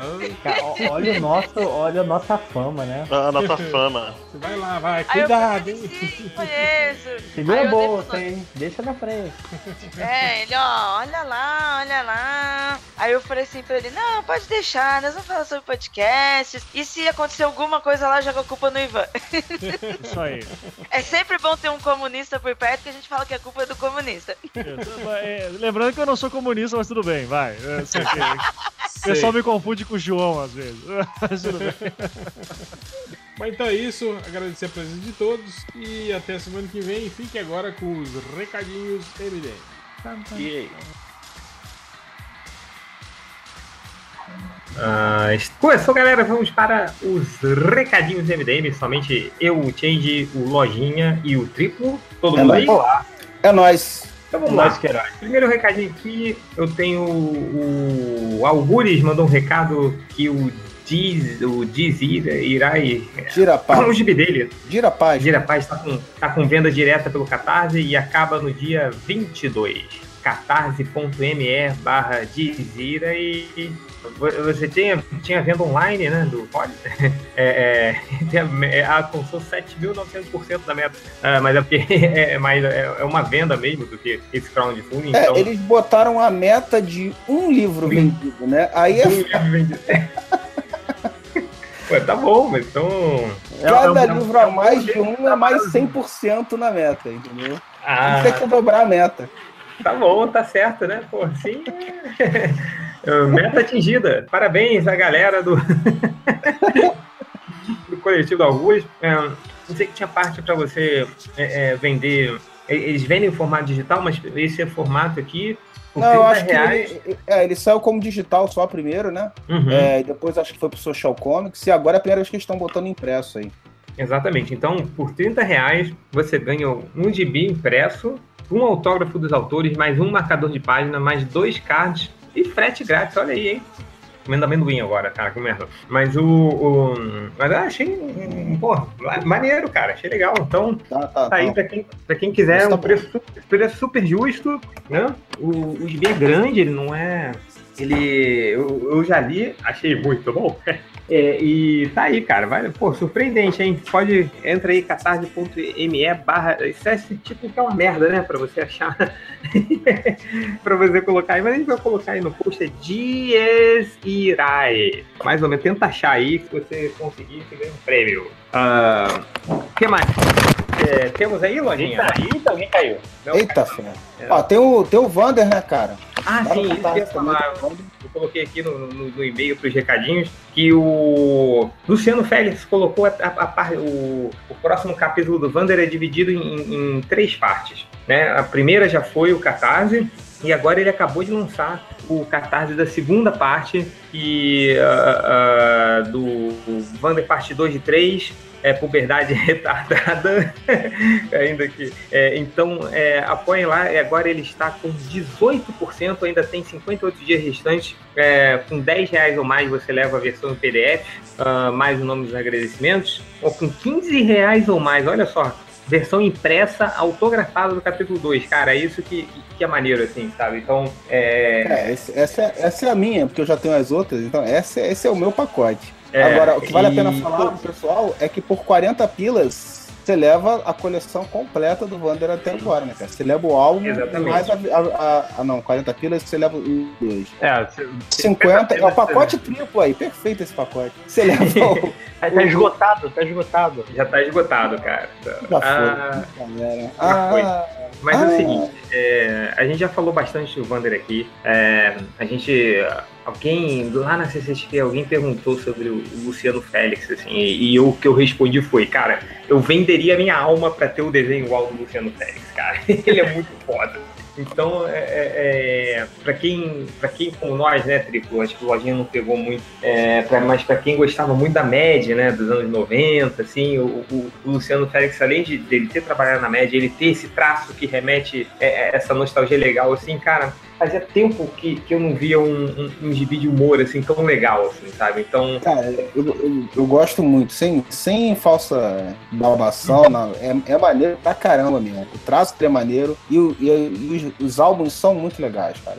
É uma paródia do Batman, mas com uma pegada de humor médio, mas vale muito a pena, cara. Nossa, vale muito a pena, cara. Eu, olha, fazia tempo que eu, que eu- a gente não, não vê mais gibis assim de humor, assim, sabe? Então, é, vale a pena muito. Eu gostei, eu tenho o primeiro livro. Eu tenho, na verdade, duas, duas ou três cópias do primeiro livro, que eu fui pegando é, é, recompensas que davam mais e mais cópias. Até, tenho aqui. É, Cara, no primeiro livro, só, só a piada dele querendo ser o Batman, querendo torcer pra algum parente dele morrer, um tio distante, só isso. é, cara, é Cara, e, Já e- foi foda. E aquela coisa, né, do, do- que cada quadrinho, ele, ele coloca aquelas mini piadinhas no fundo, assim, sabe? Tipo como tinha na revista Média, assim. Sim. Pô, é muito legal, cara. Como as Eu- histórias do Patinhos. É, então, catarse.me barra Vander com W, under, underline, arte 2 de 3. A gente vai colocar o link. Olha, eu realmente recomendo muito. É, eu me diverti muito lendo o Vander, cara. E tem a parte também, o, o- o Cadu Simões está lançando um projeto no Catar. Aí é um outro projeto que é o Catarse Assinaturas, ah, que é, é aquela coisa que tem. É a versão do padrinho e do Patreon do Catarse. É, o, agora ele já tá com. Já tá. Deixa eu ver aqui. Tá quase alcançando a primeira meta, né? Que é a parte de, de, de colocar o site no ar. é, e aí depois a outra, a outra meta é realmente ah, a publicação de páginas de quadrinhos. E aí ele tem várias metas, ele tem cinco metas sobre ah, ah, aí histórias com Homem Grilo, ah, com Sideral Man, com outros personagens aí do Cadu Simões, que, que cara, é, o Cadu tá na internet, assim, publicando quadrinho, cara, desde bem na época que o MDM iniciou, assim, era lá em 2002, ele tava até antes de 2002, é, então eu já tô assinando, é, espero aí bater mais metas para ver mais gibis, ah, mais coisas do, do, do Cadu Simões, do Will, é, que são aí veteranos na internet da, da parte de história em quadrinho. Então entrem lá, catarse.me barra grilo sideral. Tudo junto. É o Catarse Assinatura, uma taxa que você paga por mês para apoiar o seu artista que você mais gosta. E, cara, o Cadu Simões, eu acompanho o trabalho dele há mais de 15 anos, que era desde antes do MDM. Pô, então recomendo muito. É, mais recadinhos? Eu tenho um recado. Por favor. Então, depois de seis meses só de revisão e sabe só quanto tempo que eu demorei pra escrever, finalmente Jornada terá uma sequência. Jornada Aê. Muda de Tilmore sairá nessa sexta-feira, dia 15. Talvez sexta-feira de madrugada, talvez sábado de manhã, ninguém sabe, depende muito do capista que está correndo enquanto eu estou falando isso. Mas, enfim, tô. Mas ele tá, ele tá correndo e desenhando, tipo o Lefeld que dirige e desenha é Sim, sim ele, tá, ele tá no trote pelo parque, enquanto ele tá fazendo isso, tá com uma prancheta. Boa. Mas, enfim, é, segundo, segundo livro, pra quem sabe do primeiro, agora eu não sei vender, vamos, vamos lá, gente. O- o- até, até o fim do ano eu consigo fazer vender. Boa. É... Triplo, tem recadinhos, cara?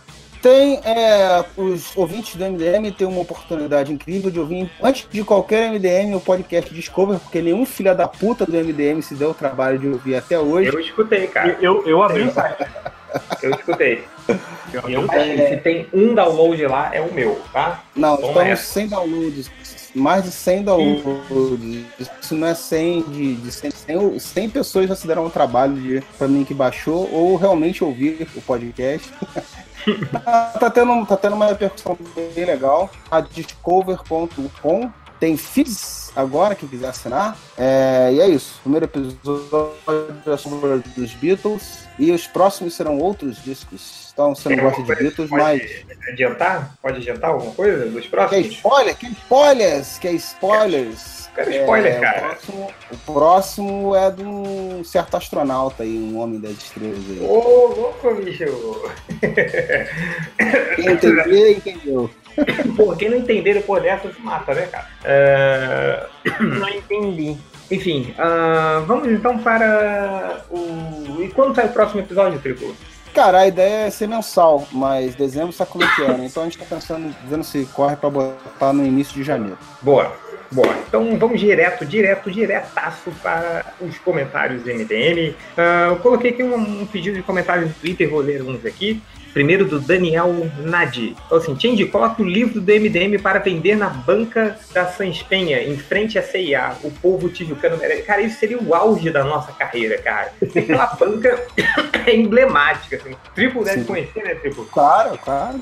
É, Mas agora aquela banca tá gigantesca, sabe? Já viu? Já entrou lá ultimamente, cara? Já, já. De vez em quando eu passo lá. Quando eu dou uma passada na Tijuca, de vez em quando eu dou uma passada lá. Cara, aquela banca tá. Não, não, seria, pô, em frente à CIA, que é o ponto de encontro da Tijuca, né? Pô, te encontro lá na frente da CIA, não sei o quê. Então, é, é, e ele ainda falou pra organizar uma noite de autógrafos no buchicho aqui da. Ace- Quase acertou, Daniel, porque o, o ponte do MDM é no Garota da Tijuca, ali do lado. Então, mas aí seria a realização profissional. Depois dessa, fecha o MDM. Eu gosto da Ah. ideia do, do point do MDM, porque isso vai ser muito lamentável passando de vez em quando. Será que tem algum MDM aqui dentro? O cara vai entrar né, no Garota da Tijuca. Pô, tem algum MDM aí? Não, ele vai É. sentar, ele vai sentar na mesa do Garota Tijuca. Será que algum MDM já sentou nesta cadeira? Mas, porra, cara, do tanto que a gente ia aí, provavelmente a gente sentou em todas as cadeiras, né? É, deixa eu ver aqui. ah, o Gigalovax Cândido perguntou assim: Malundrox está na revista do MDM, mas não pode ser citado no podcast. Vocês são tipo a Marvel, os direitos estão espalhados por estúdios e mídias diferentes? É, essa é uma pergunta. O Malundrox foi lá, cara, na CCXP. O pessoal pediu para ele autografar, mas ele negou todo mundo. Falou, para, para, você quer. Mas ele foi um dos dias lá, cara. Ah, deixa eu ver aqui, o, o Barros et al, alguma coisa assim, ele, ele mandou aqui um link, cara, que boa, eu, eu tinha que ter falado no, no, no recadinho do MDM, que eu achei isso muito maneiro. Mas no, no blog locadoratv.blogspot.com.br, que é um, um dos filhos do MDM, cara, eles fizeram uma coisa muito maneira, assim, que eu fiquei com uma certa invejinha que eu gostaria de ter pensado nisso. Eles fizeram uma revista ao estilo daquelas revistas de game dos anos 90, sacou? Em vez de ficarem publicando vários posts é, é, é, assim, sem ninguém ia ler porra nenhuma, eles fizeram uma revista, diagramaram a porra toda, cheia de matérias. Pô, achei muito maneiro, cara. Achei de verdade. é, li algumas matérias, porque outras são jogos que eu não, nem, nem sabia que existia, mas li a matéria do Cuphead, do Super Mario Odyssey, ah, via um pouquinho lá da, daquela matéria, daquele jogo daquele advogado, sabe qual é? Ace Attorney. Ace Attorney, eu acho muito maneiro um jogo sobre advogado. Mas eu, pô, vi lá a revista da revista locadora, esse blog é Locadora TV, que era baseado na locadora do Ultra, é, locadoratv.blogspot.com.br, eles publicaram a revista no Isso. Achei muito maneiro, cara, dou é, 8 de 10 changes para essa iniciativa. Ah, triplo, comentários aí. É, tô dando uma olhada no Facebook aqui, tem um bom aqui, o David, David Guerce Maia falou, pô, Change, meu irmão foi comprar o livro do MDM pra mim na CCXP, mas não tinha mais. Ele não é ouvinte nem leitor do site, então te achou babaca pela forma que foi tratado. Mas ouvindo o que ele me descreveu, nada diferente do que vocês já fazem no site. Pergunta, Somos os ouvintes um bando de mulheres de malandro que gostam de ser destratados por vocês? Ou vocês estão errados? Eu voto na primeira opção, óbvio, né? É, Eu voto nas duas opções. Cara, é o seguinte, vamos lá. É, CCXP. A gente vai fazer um podcast separado para CCXP na próxima semana. A gente vai fazer a ressaca, é, ressaca CCXP. E pelo que a gente andou conversando no grupo aí, vai ser um podcast bem polêmico. Mas é, o que eu já posso adiantar? O que aconteceu? A gente fez uma quantidade de revistas do MDM, se eu não me engano foram 300 revistas que a gente levou, e a gente dividiu ah, por dia, né? Só que o que estava acontecendo? A gente não achava que ia vender mais de 300, assim, né? Então, é, é, chegava no, no, no cara, abrir os portões da CCXP dava de 30 a 40 minutos e esgotava tudo, entendeu? E por mais que tivesse uma boa quantidade por dia, uma, um bolo assim, cara, e ficava uma fila que, puta, deu merda, a gente fechou a porra do corredor por causa da fila, aí veio a, a mulher lá da Veio, veio o Borgo reclamar, ele mesmo. Tomamos esporro todo dia, aí teve uma, uma vez que colocaram dois seguranças na nossa fila, lá na, na nossa mesa, para controlar a baderna e tal, e, e, e, esgotava muito rápido, assim, e, e quando esgotava, tava uma, uma fila ainda gigantesca, assim. Então ficava muita gente frustrada. Eu tentava lá falar com todo mundo, assim. E tinha uma galera que ficava muito puta, assim. É, é, principalmente porque eles pediam Ah, então faz o seguinte, eu vou voltar amanhã, você reserva a minha aí. falei, cara, eu não posso reservar. Assim, porque se eu reservar para todo mundo que tá aqui, quem vem só amanhã não vai conseguir pegar, entendeu? Então, a gente teve que limitar, não podia fazer reserva e teve que limitar uma por pessoa. Caraca, as pessoas ficaram revoltadas, cara, com isso, assim. Tem uma galera que não levou bem, por mais que a gente tentasse é, é fazer uma graça, eu, tipo, pra quem ficava sem, cara, eu pegava todos os post-its e desenhava capinha, as capas, assim, sacou? Da Graphic MDM, pô, aí, toma aí, você não levou o livro do MDM, mas, pô, toma esse desenho aqui, da capa do livro do MDM. É, então, pô, a gente tentou fazer um monte de coisa, e teve uma hora que, cara, eu fiquei só sozinho, é, que, que, o Léo não pôde chegar cedo, o Catena tava trabalhando, e ficou eu e Rodney para cuidar de duas mesas gigantes, assim, a gente atrapalharam, então não deu para falar com todo mundo direito. Então, pô, cara, eu peço desculpas aí pelo seu irmão, eu sou otário do seu irmão, sacanagem. é, mas, porra, que não deu mesmo, cara. A gente tava completamente lotado, não deu para reservar. Muita gente ficou putaça com isso. É, cara, o cara, muita gente ficou putaça mesmo. Não deixava nem eu terminar de falar, o cara já virava bufando da vida porque não dava para reservar. Então, foi mal, cara. Desculpa aí. A gente tentou tratar todo mundo com o máximo de carinho possível, de atenção, mas nem sempre é, é possível. Né? O normal do MDM, pra um cara que não tá acostumado com o MDM, o cara vai sair puto mesmo, cara. Não adianta. Nossa, cara, aí teve uma garota, nossa, ela foi todos os dias, cara. Aí é, é. Todos os dias ela foi de, de, de, manhã, ela não conseguia, cara. Eu sempre fechava em cima dela, assim, coitada. Aí no final, no último dia, ela também não conseguiu. Ela foi todos os dias de manhã lá, cara. Ela abria, chegava cedo, corria pra chegar pra lá na mesa do MDM, chegou e acabava. É, mas eu vou. Aí, pra, final, consolar, pra, consolar, o pessoal, se você tá se sentindo lamentável porque você não conseguiu o gibi do MDM, sabe que nenhum MDM Exatamente. conseguiu o nenhum, cara, nenhum, A gente não levou, ninguém ganhou, cara. Tipo, o meu. Tipo, eu tava, a gente fechou um dia, aí chegou um cara, tipo, falou assim, porra, Change, eu, eu, vim de Manaus nesse último dia somente por causa do MDM. Aí eu falei, cara, eu tenho minha revista aqui, eu dei pra ele, cara. Aí toma aí, vai. Tava com o meu autógrafo, o Rodney tinha autografado pra mim ainda, assim. Porra, Change, valeu, um abraço do Rodney. Eu falei, tá, toma minha revista aí, cara, porque eu não tenho mais, assim. E foi isso, assim. Então, a gente chegou até a reservar, aí, tipo, ah tá, reserva do triplo. Aí chegava um cara, porra, eu, cara, eu, eu, eu, passo todo, todos os dias da semana, eu tenho que fazer um tratamento no hospital, eu não consegui chegar cedo. O cara trouxe o boletim médico dele, porque, cara, tá bom, vai a revista do triplo pra esse cara. Foi isso, assim. Então é. Aí, é, é, procura ele no hospital. Procura ele lá, cara. Então a gente não, não, não conseguiu guardar as revistas, cara. Nem do, do Papai Estupim eu consegui guardar. Foram 230 cópias do Papai Estupim, eu achei que o pessoal acabava a revista do MDM, eles estavam comprando outras que tinham ali, sabe? Tava uma loucura, cara. Então, peço desculpa, eu pedi desculpa a todo mundo, porra, era foda, assim, chegava no final, aí eu, quando eu ia pegar embaixo e não tinha mais, cara, a revista do MDM, eu olhava para aquela fila gigantesca, falei, puta merda, vou ter que falar para todo mundo que não tem a revista do MDM, né? E, enfim, galera, foi mal aí, peço desculpas a todos. É, mas, cara, vai ter no FIC aí, a gente, a gente vai ver o que, que vai fazer. Se faz uma reimpressão das, da Graphic MDM do Léo, né? Uh, e o segundo livro da MDM. Mas, Ou seja, a questão, o, o, todo o problema é que a gente é famoso demais, velho. Nossa, cara, gente, tipo, e aí teve uma galera que ficou puta também, porque a gente tava fechando a FIA, lá o corredor, porque aí teve gente comentando, ah, mas por 5 reais qualquer um compra. Bota lá 5 reais então, seu gibi então, seu fudido, pra ver se vai vender tanto algum, sabe? Então, é... enfim, cara, ânimos muito animados na CCXP, é, mas o pessoal se divertiu pra caramba, assim. Então peço é, desculpa esse, esse antes de vender 5 reais, só, só pra você 5 reais vai vender, eu sou a prova viva que isso não funciona.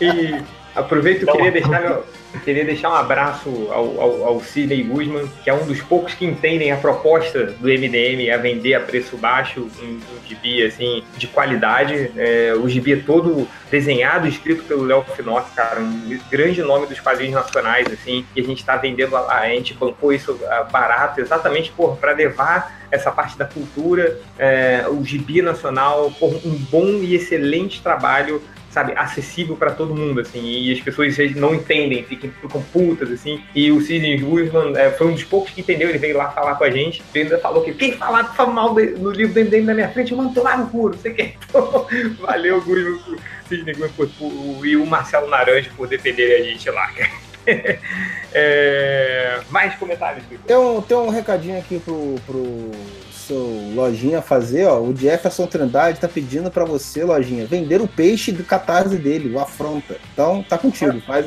você que é um grande vendedor agora, faça a sua parte.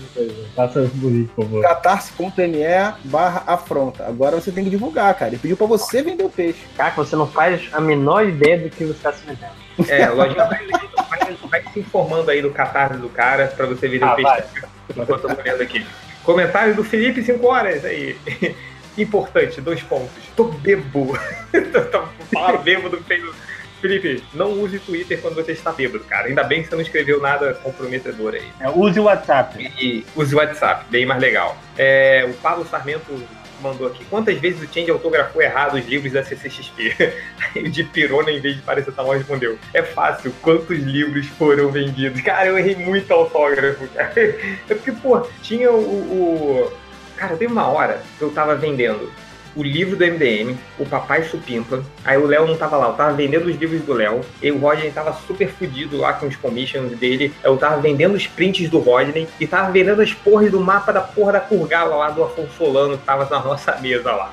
Então, eu tava vendendo tudo isso ao mesmo tempo ali e, e eu assinava. E teve uma hora que eu pegava e assinava é, Papai Assinava no livro do. MDM. Assinava Aí como eu, teve uma hora que Solano. Aí eu, aí eu, eu ia começar a zoar e assinar como Léo, né, nos livros dele, mas eu não fiz isso. Mas eu assinei nos livros do MDM como se fosse o Léo sem querer. Tem um livro do Papai Supipa que eu assinei como Léo Finocchi lá, não sei como. Deve estar por aí, assim. Então foi uma maior confusão, cara. Sem É, contar que você fez o cosplay de, de, de, de Finoc lá no. É, ele, botou, ele botou a barba e ele perdeu a identidade. Você sabia mais quem ele era. É, por isso que você assinou como Léo. Eu só assinar como Léo Finocchi. Pois é, tive, tive problema de, de, de, de ego, né? De, de, de ego, super ego. Falar nisso, tô com o livro do Caio Oliveira aqui pra ler. Ah, triplo, comentário. Rodrigo Barata, vocês detonam os filmes da Marvel por serem só uma massa veíce só. Olha só, a grande concordância sua. Mas no podcast passado só pensaram em filmes massa velho. Parabéns, campeões. É verdade. Cara, eu é- achei pode ter- Todo mundo só mudando. Não, vai ser batalha e não sei o que, blá blá blá. É. Mas é isso que o povo gosta, Lojinha. E eu achei o podcast muito foda, cara, do último podcast, assim. Eu, eu adorei todas as ideias, menos as suas, Lojinha. Sacanagem. Nem Foram sabe quais são as minhas. Tem um, um recadinho do coração aqui. A Camila Stephanie falou assim: Vocês acham do fato do Anderson Eguchi, meu namorado, ter me apresentado o MDM? Quem é mais lamentável? Ele por ter me apresentado ou eu por ter gostado? É um, Você por ter gostado, cara. um casal lamentável. Não, o cara apresentar o MDM pra mulher também é lamentável. É o casal lamentável, né? Será que ele não queria terminar e apresentou? Nossa, cara, teve- pode ser. Teve uma garota lá que apareceu, apareceu na, na mesa do MDM, que ela foi levar. é- Essa é lamentável, cara. Ela comprou um livro, ela chegou cedo. Porque assim, pra você chegar cedo no. no, no pra você pegar o livro do MDM, cara, você tinha que estar lá na frente da fila. E você tinha que chegar muito cedo. Cedo pra pegar um livro pro ex-namorado dela, cara. Isso, isso é lamentável pra caralho. Assim. Cara, É, velho. Então, mas tem, tem outra história ali que eu vou contar offline. depois. Oh, É, ó, tem um aqui, tem um aqui pro Real, mas eu vou falar. O Marcos Vinícius falou: Real, manos spoiler de Star Wars que eu tô com preguiça de ir ao cinema. eu tenho- eu tenho o todo. Morre. É, vai. É, deixa eu ver aqui. Só que morre.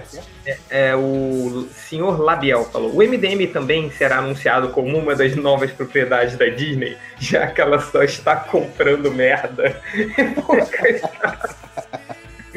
Ai, ai. E o Josemi perguntou aqui: vai ter um crossover dos Simpsons com a família Dinossauro? Se a Disney compra Universal, vai ter o filme solo do Hulk? E o mais importante, 10 mandamentos, maior bilheteria do Brasil, vai para o catálogo? É boa pergunta, cara. Eu não sei, mas... É, lojinha, vende o peixe aí do cara. Então, a Fron, o, o Catarse é uma revista chamada Afronta, do Jefferson Trindade, que é sobre, foi visto dois irmãos, que eu, eu não consigo ouvir o vídeo, que eu tô gravando coisa, dois irmãos que eles meio que veem a família dele tá cada vez se fuder mais, e pelo que eu vi, cara, passando aqui o traço, é um traço meio, meio fino, só que meio psicodélico também, pô, é muito bonito esse traço, cara parabéns pra quem desenhou. E eu não sei exatamente onde vai essa história, porque eu não consegui porra nenhuma e só tem um parágrafo de explicação, mas parece interessante. Então, afronta, Ok. o mínimo de preço é 10 reais pelo PDF e 22 reais pelo livro físico. Boa. Endereço? Endereço catarse.me barra afronta. É, boa. Ah, o Anderson Alves perguntou aqui: CCXP vale a pena roubar o dinheiro da mãe para ficar em filas durante um dia? É, e essa história de aumentar o ingresso para ficar mais VIP? Doideira. É, primeiro, cara, é, perguntou: ah, vale a pena ir para CCXP? Cara, eu tenho uma opinião polêmica. É, a gente vai discutir sobre o- o, Spoiler hoje é de Star Wars, não é do próximo podcast. Né, do próximo- a gente vai discutir na próxima semana sobre se vale a pena ou não ir na CCXP. Eu respondo, depende de como você vai. Mas a gente discute mais sobre isso. E ele perguntou, e essa história de aumentar o ingresso para ficar mais VIP?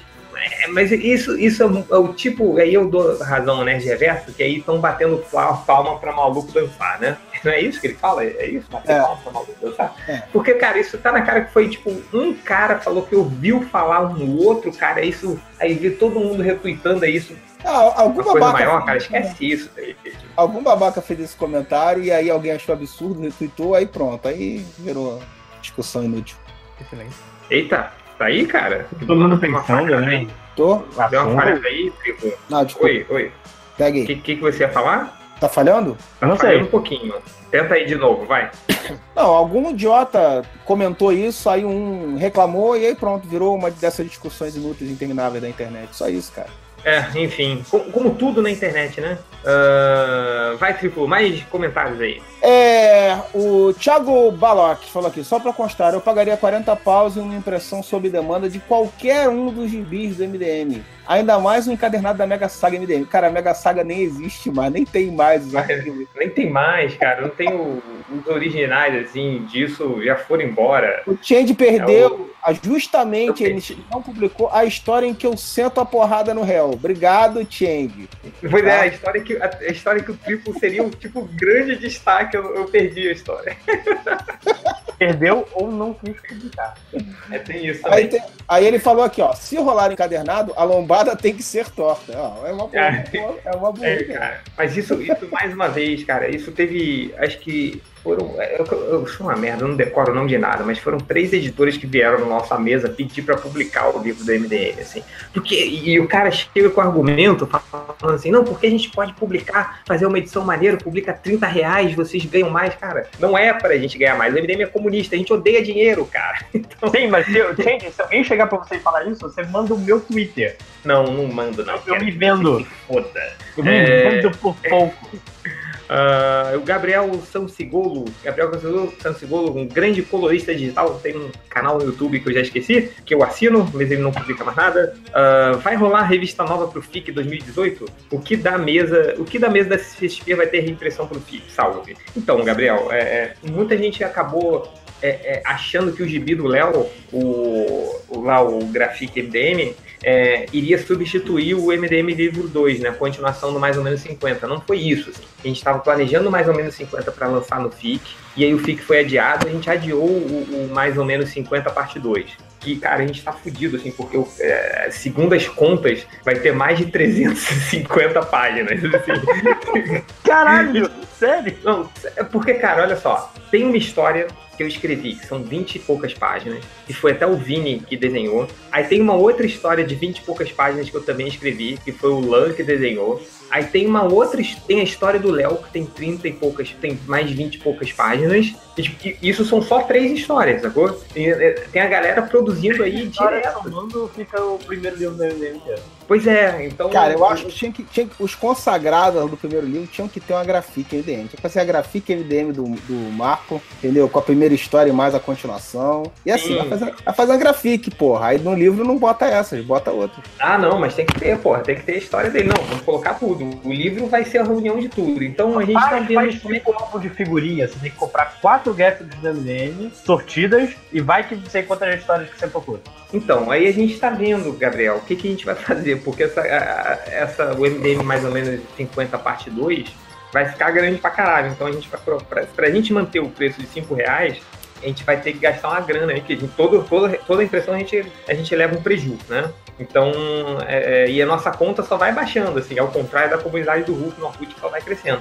Então, cara, a gente tá vendo como é que a gente vai fazer, porque se, dependendo do preço da- da- da- do, do- novo livro do MDM, é, aí a gente não vai conseguir reimprimir a graphic do Léo. Ah, ou se, se a gente conseguir um bom desconto, aí a gente reimprime a graphic do Léo e faz como o Tripo falou, coloca a, a- Super Aventuras Marvel, né, o MDM estilo Super Aventuras Marvel do, do Doug MTC para ser uma, uma Graphic 2 aí, a gente ainda tá vendo, cara. Mas é, o que, que vai rolar? FIC 2018 vai ter o, o, o livro 2, do, a continuação do mais ou menos 50. Se vai ter uma reimpressão da Graphic do Léo e se vai ter outras Graphics, aí a gente vai ver mais pra frente, quando começar, a gente começar a diagramar o, o, o livro 2, beleza? É, triplo, comentários aí. É, só mais um aqui, pra sua alegria. O Paulo Felipe tá perguntando: Corto ainda está bravo com vocês? Tem alguma chance dele fazer um podcast junto com o Nazik pra ver quem é o pior? Porra, cara, que vacilo isso. O, o- eu, eu não sei se o Corto tá bravo, porque eu bloqueei ele de todas as redes sociais. É, ele é um dos poucos que eu tenho bloqueado, mas acho que não, cara. Acho que não. Acho que não tá. Você ainda fala com ele, Trico? Cara, muito raramente, mas numa boa, sem sem estresse. Sem estresse. Não, tá estressado não. Vai. É, deixa eu ver aqui o, o Eduardo Espechit. No FIC vai rolar a Graphic MDM Comentaristas Edition, tipo com capa dura e mais umas 20 páginas em branco, em branco para escrever comentário. tá aí uma boa ideia, assim. É, porque a gente, a gente tem pouca página mesmo no livro, vamos colocar algumas em branco. É verdade. Não, mas falando Ah. página em branco, né? Quem, quem já leu a, a, É, a então. no Tapas aí, tem, um, tem mais página pra botar no livro ainda, né? Então, é, vamos aproveitar e falar aqui. É, para quem comprou o Graphic ou quem já viu no Tapas, é, a história ela termina com a última página em branco, né? Exatamente para você escrever a sua história. O que, que a gente vai fazer? Para aqueles que desenharem a história, mandem para a gente por e-mail, pelo melhoresmundo.net, arroba gmail.com. Desenhe naquela página o seu final, como vai ser da história. Mande pra gente. O Léo Finocchi, que foi quem ide- idealizou a porra toda né, da Graphic MDM, ele vai analisar uma por uma e vai escolher qual vai ser a melhor. E aí, as melhores vão entrar no na, na continuação do MDM mais ou menos 50 lá no FIC. Então, é a chance de você ter seu trabalho publicado no livro do MDM. Olha só, cara. Então, vamos- eu vou fazer um post separado ah, ah, sobre isso lá no MDM. A gente vai continuar avisando nos podcasts, mas está aqui no começo, aqui nesse podcast a gente lança essa promoção. Então, é isso. Mandem pra gente, peguem. Mas, mas uma coisa importante, é uma página, hein, seus filhos da puta. É uma página só. Não vai ser que nem a, o do- a piada do urso, não. Teve gente mandando história gigantesca. Algumas, porra, a, a do Torelli foi sensacional, cara. Desculpa, A do Torelli é mas maravilhosa, a do cara. Torelli foi a melhor. Mas vai ser uma página, você vai ter que fazer o final da história em uma página. Sim, sim, sim. É, o- provavelmente vocês não conseguirão atingir a genialidade do Torelli, que, essa página foi foda. Mas assim, o, o para terminar, é porque o Léo, o Léo era o único cara que poderia ter feito essa história, cara. Porque o Léo é nosso amigo há, há- há 15 anos, né? Ele, ele conhece a gente há 15 anos. O Gibi tá cheio de piadas que a gente só discutia há 15 anos atrás na nossa roda de amigos. A gente nunca publicou. o Malandrox leu o Gibi, ele falou que tá sensacional, assim. E é uma coisa muito doida, assim, porque o Léo condensou, é, tipo, nos desenhos no roteiro que ele fez, ele condensou, condensou 15 anos de história de MDM ali. Então você vai ter que resolver essa porra toda em uma página. E aí o Léo vai olhar todas e ele vai dar o ok pra qual página vai pro segundo livro do MDM. É, então fica aí, eu vou fazer um post depois ah, sobre isso. Ah, tem mais aí, triplo? Comentários? Eu acho que não, tem, tem muita coisa aqui, mas a maioria é igual aos comentários do MDM, foi uma merda. Ah, boa. Ah, deixa eu ver aqui. Ahn, Guilherme Oliveira, quais os melhores cursos de desenho em São Paulo? Google não me ajudou. Talvez eu esteja nas estatísticas. Cara, eu não sei, eu não conheço nenhum curso em São Paulo, mas olha, vale a pena. Uh, os cursos que a gente conhece são de dois caras que são muito bons, que é o do Daniel HDR e o do Roger Buchemi. O Daniel HDR é o Dynamo Studio e o do Buchemi é o Compendium Studio. Eles têm suas páginas de Facebook. E, e então, Guilherme, eu acho que é o seguinte: uh, você tá. Se você quer seguir por esse mercado, cara, Aí é minha opinião. Se você quer seguir, quer seguir para essa profissão, quer ser um desenhista profissional, cara, vale a pena você investir, talvez procurar um, um, um curso desse é, de duração de uma semana, ver o que, que o que, que o Bukemi e o, HD, o HDR é, é, é, fazem, assim, né, em um período curto de tempo e ir até lá onde eles têm o curso e fazer o curso. Apresentar o material, desenha antes, prepara o material para perguntar melhor. E, e, faz o curso cara, lá, porque, cara, você tem posso... aí o, você tem dois artistas veteranos fodas, cara. Você tem,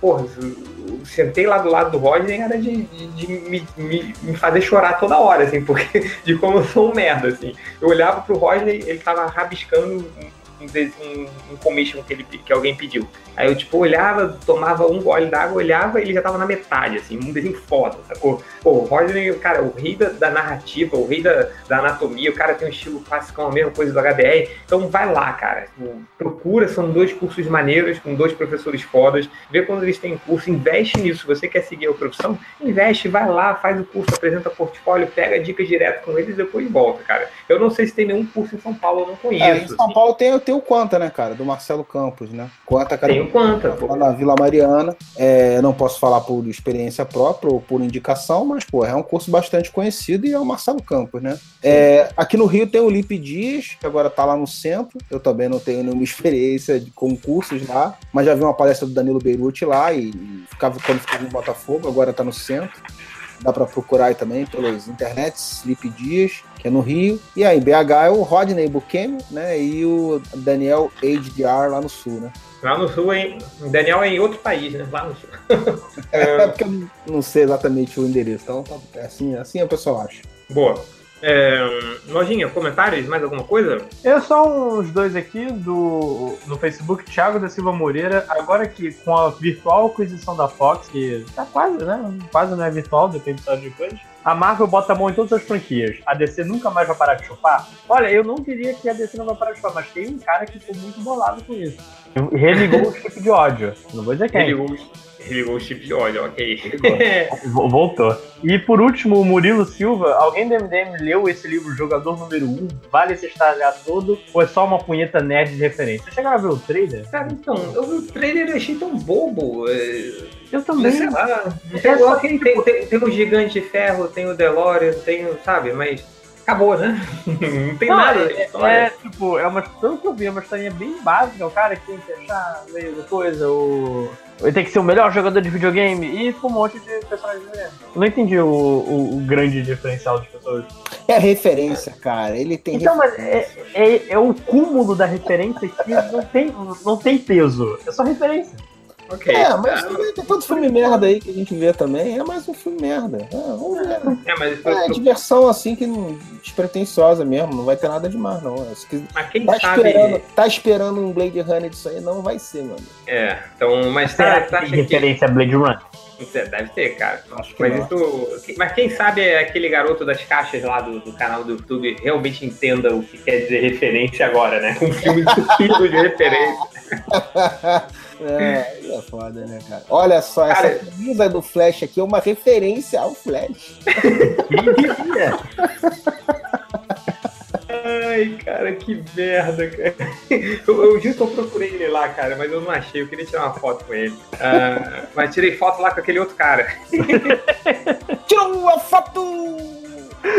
Mas foi legal, foi legal. Cara, muita gente boa. É, mas é isso, né? Uh, eu acho que então vamos terminar aqui o podcast. Então, pediram alguma música? Não, é na, na, na, podcast não.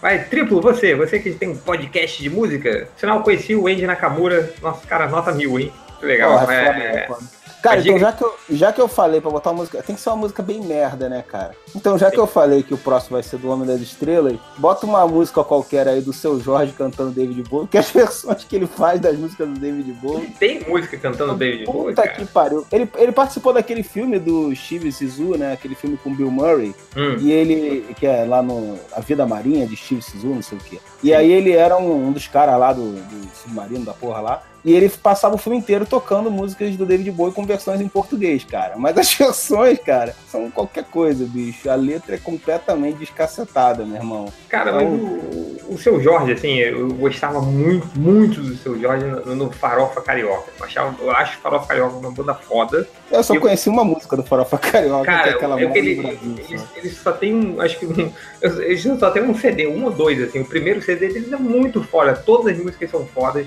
E, cara, eu ia show deles direto. Tem, tem um clipe do Farofa Carioca que eu apareço. É um clipe que foi gravado no Tijuca Tênis Clube. Pô, lá pode ver que eu tô na plateia. É, mas o. Mas, cara, aí- aí depois que ele saiu, ele começou a fazer aquela carreira solo dele, que ele, ele rima. Como é que é? Um suquinho de maçã, a música era aquela burguesinha, não sei o que. Mas uma rima, você fala, cara, o que, que ele tá fazendo?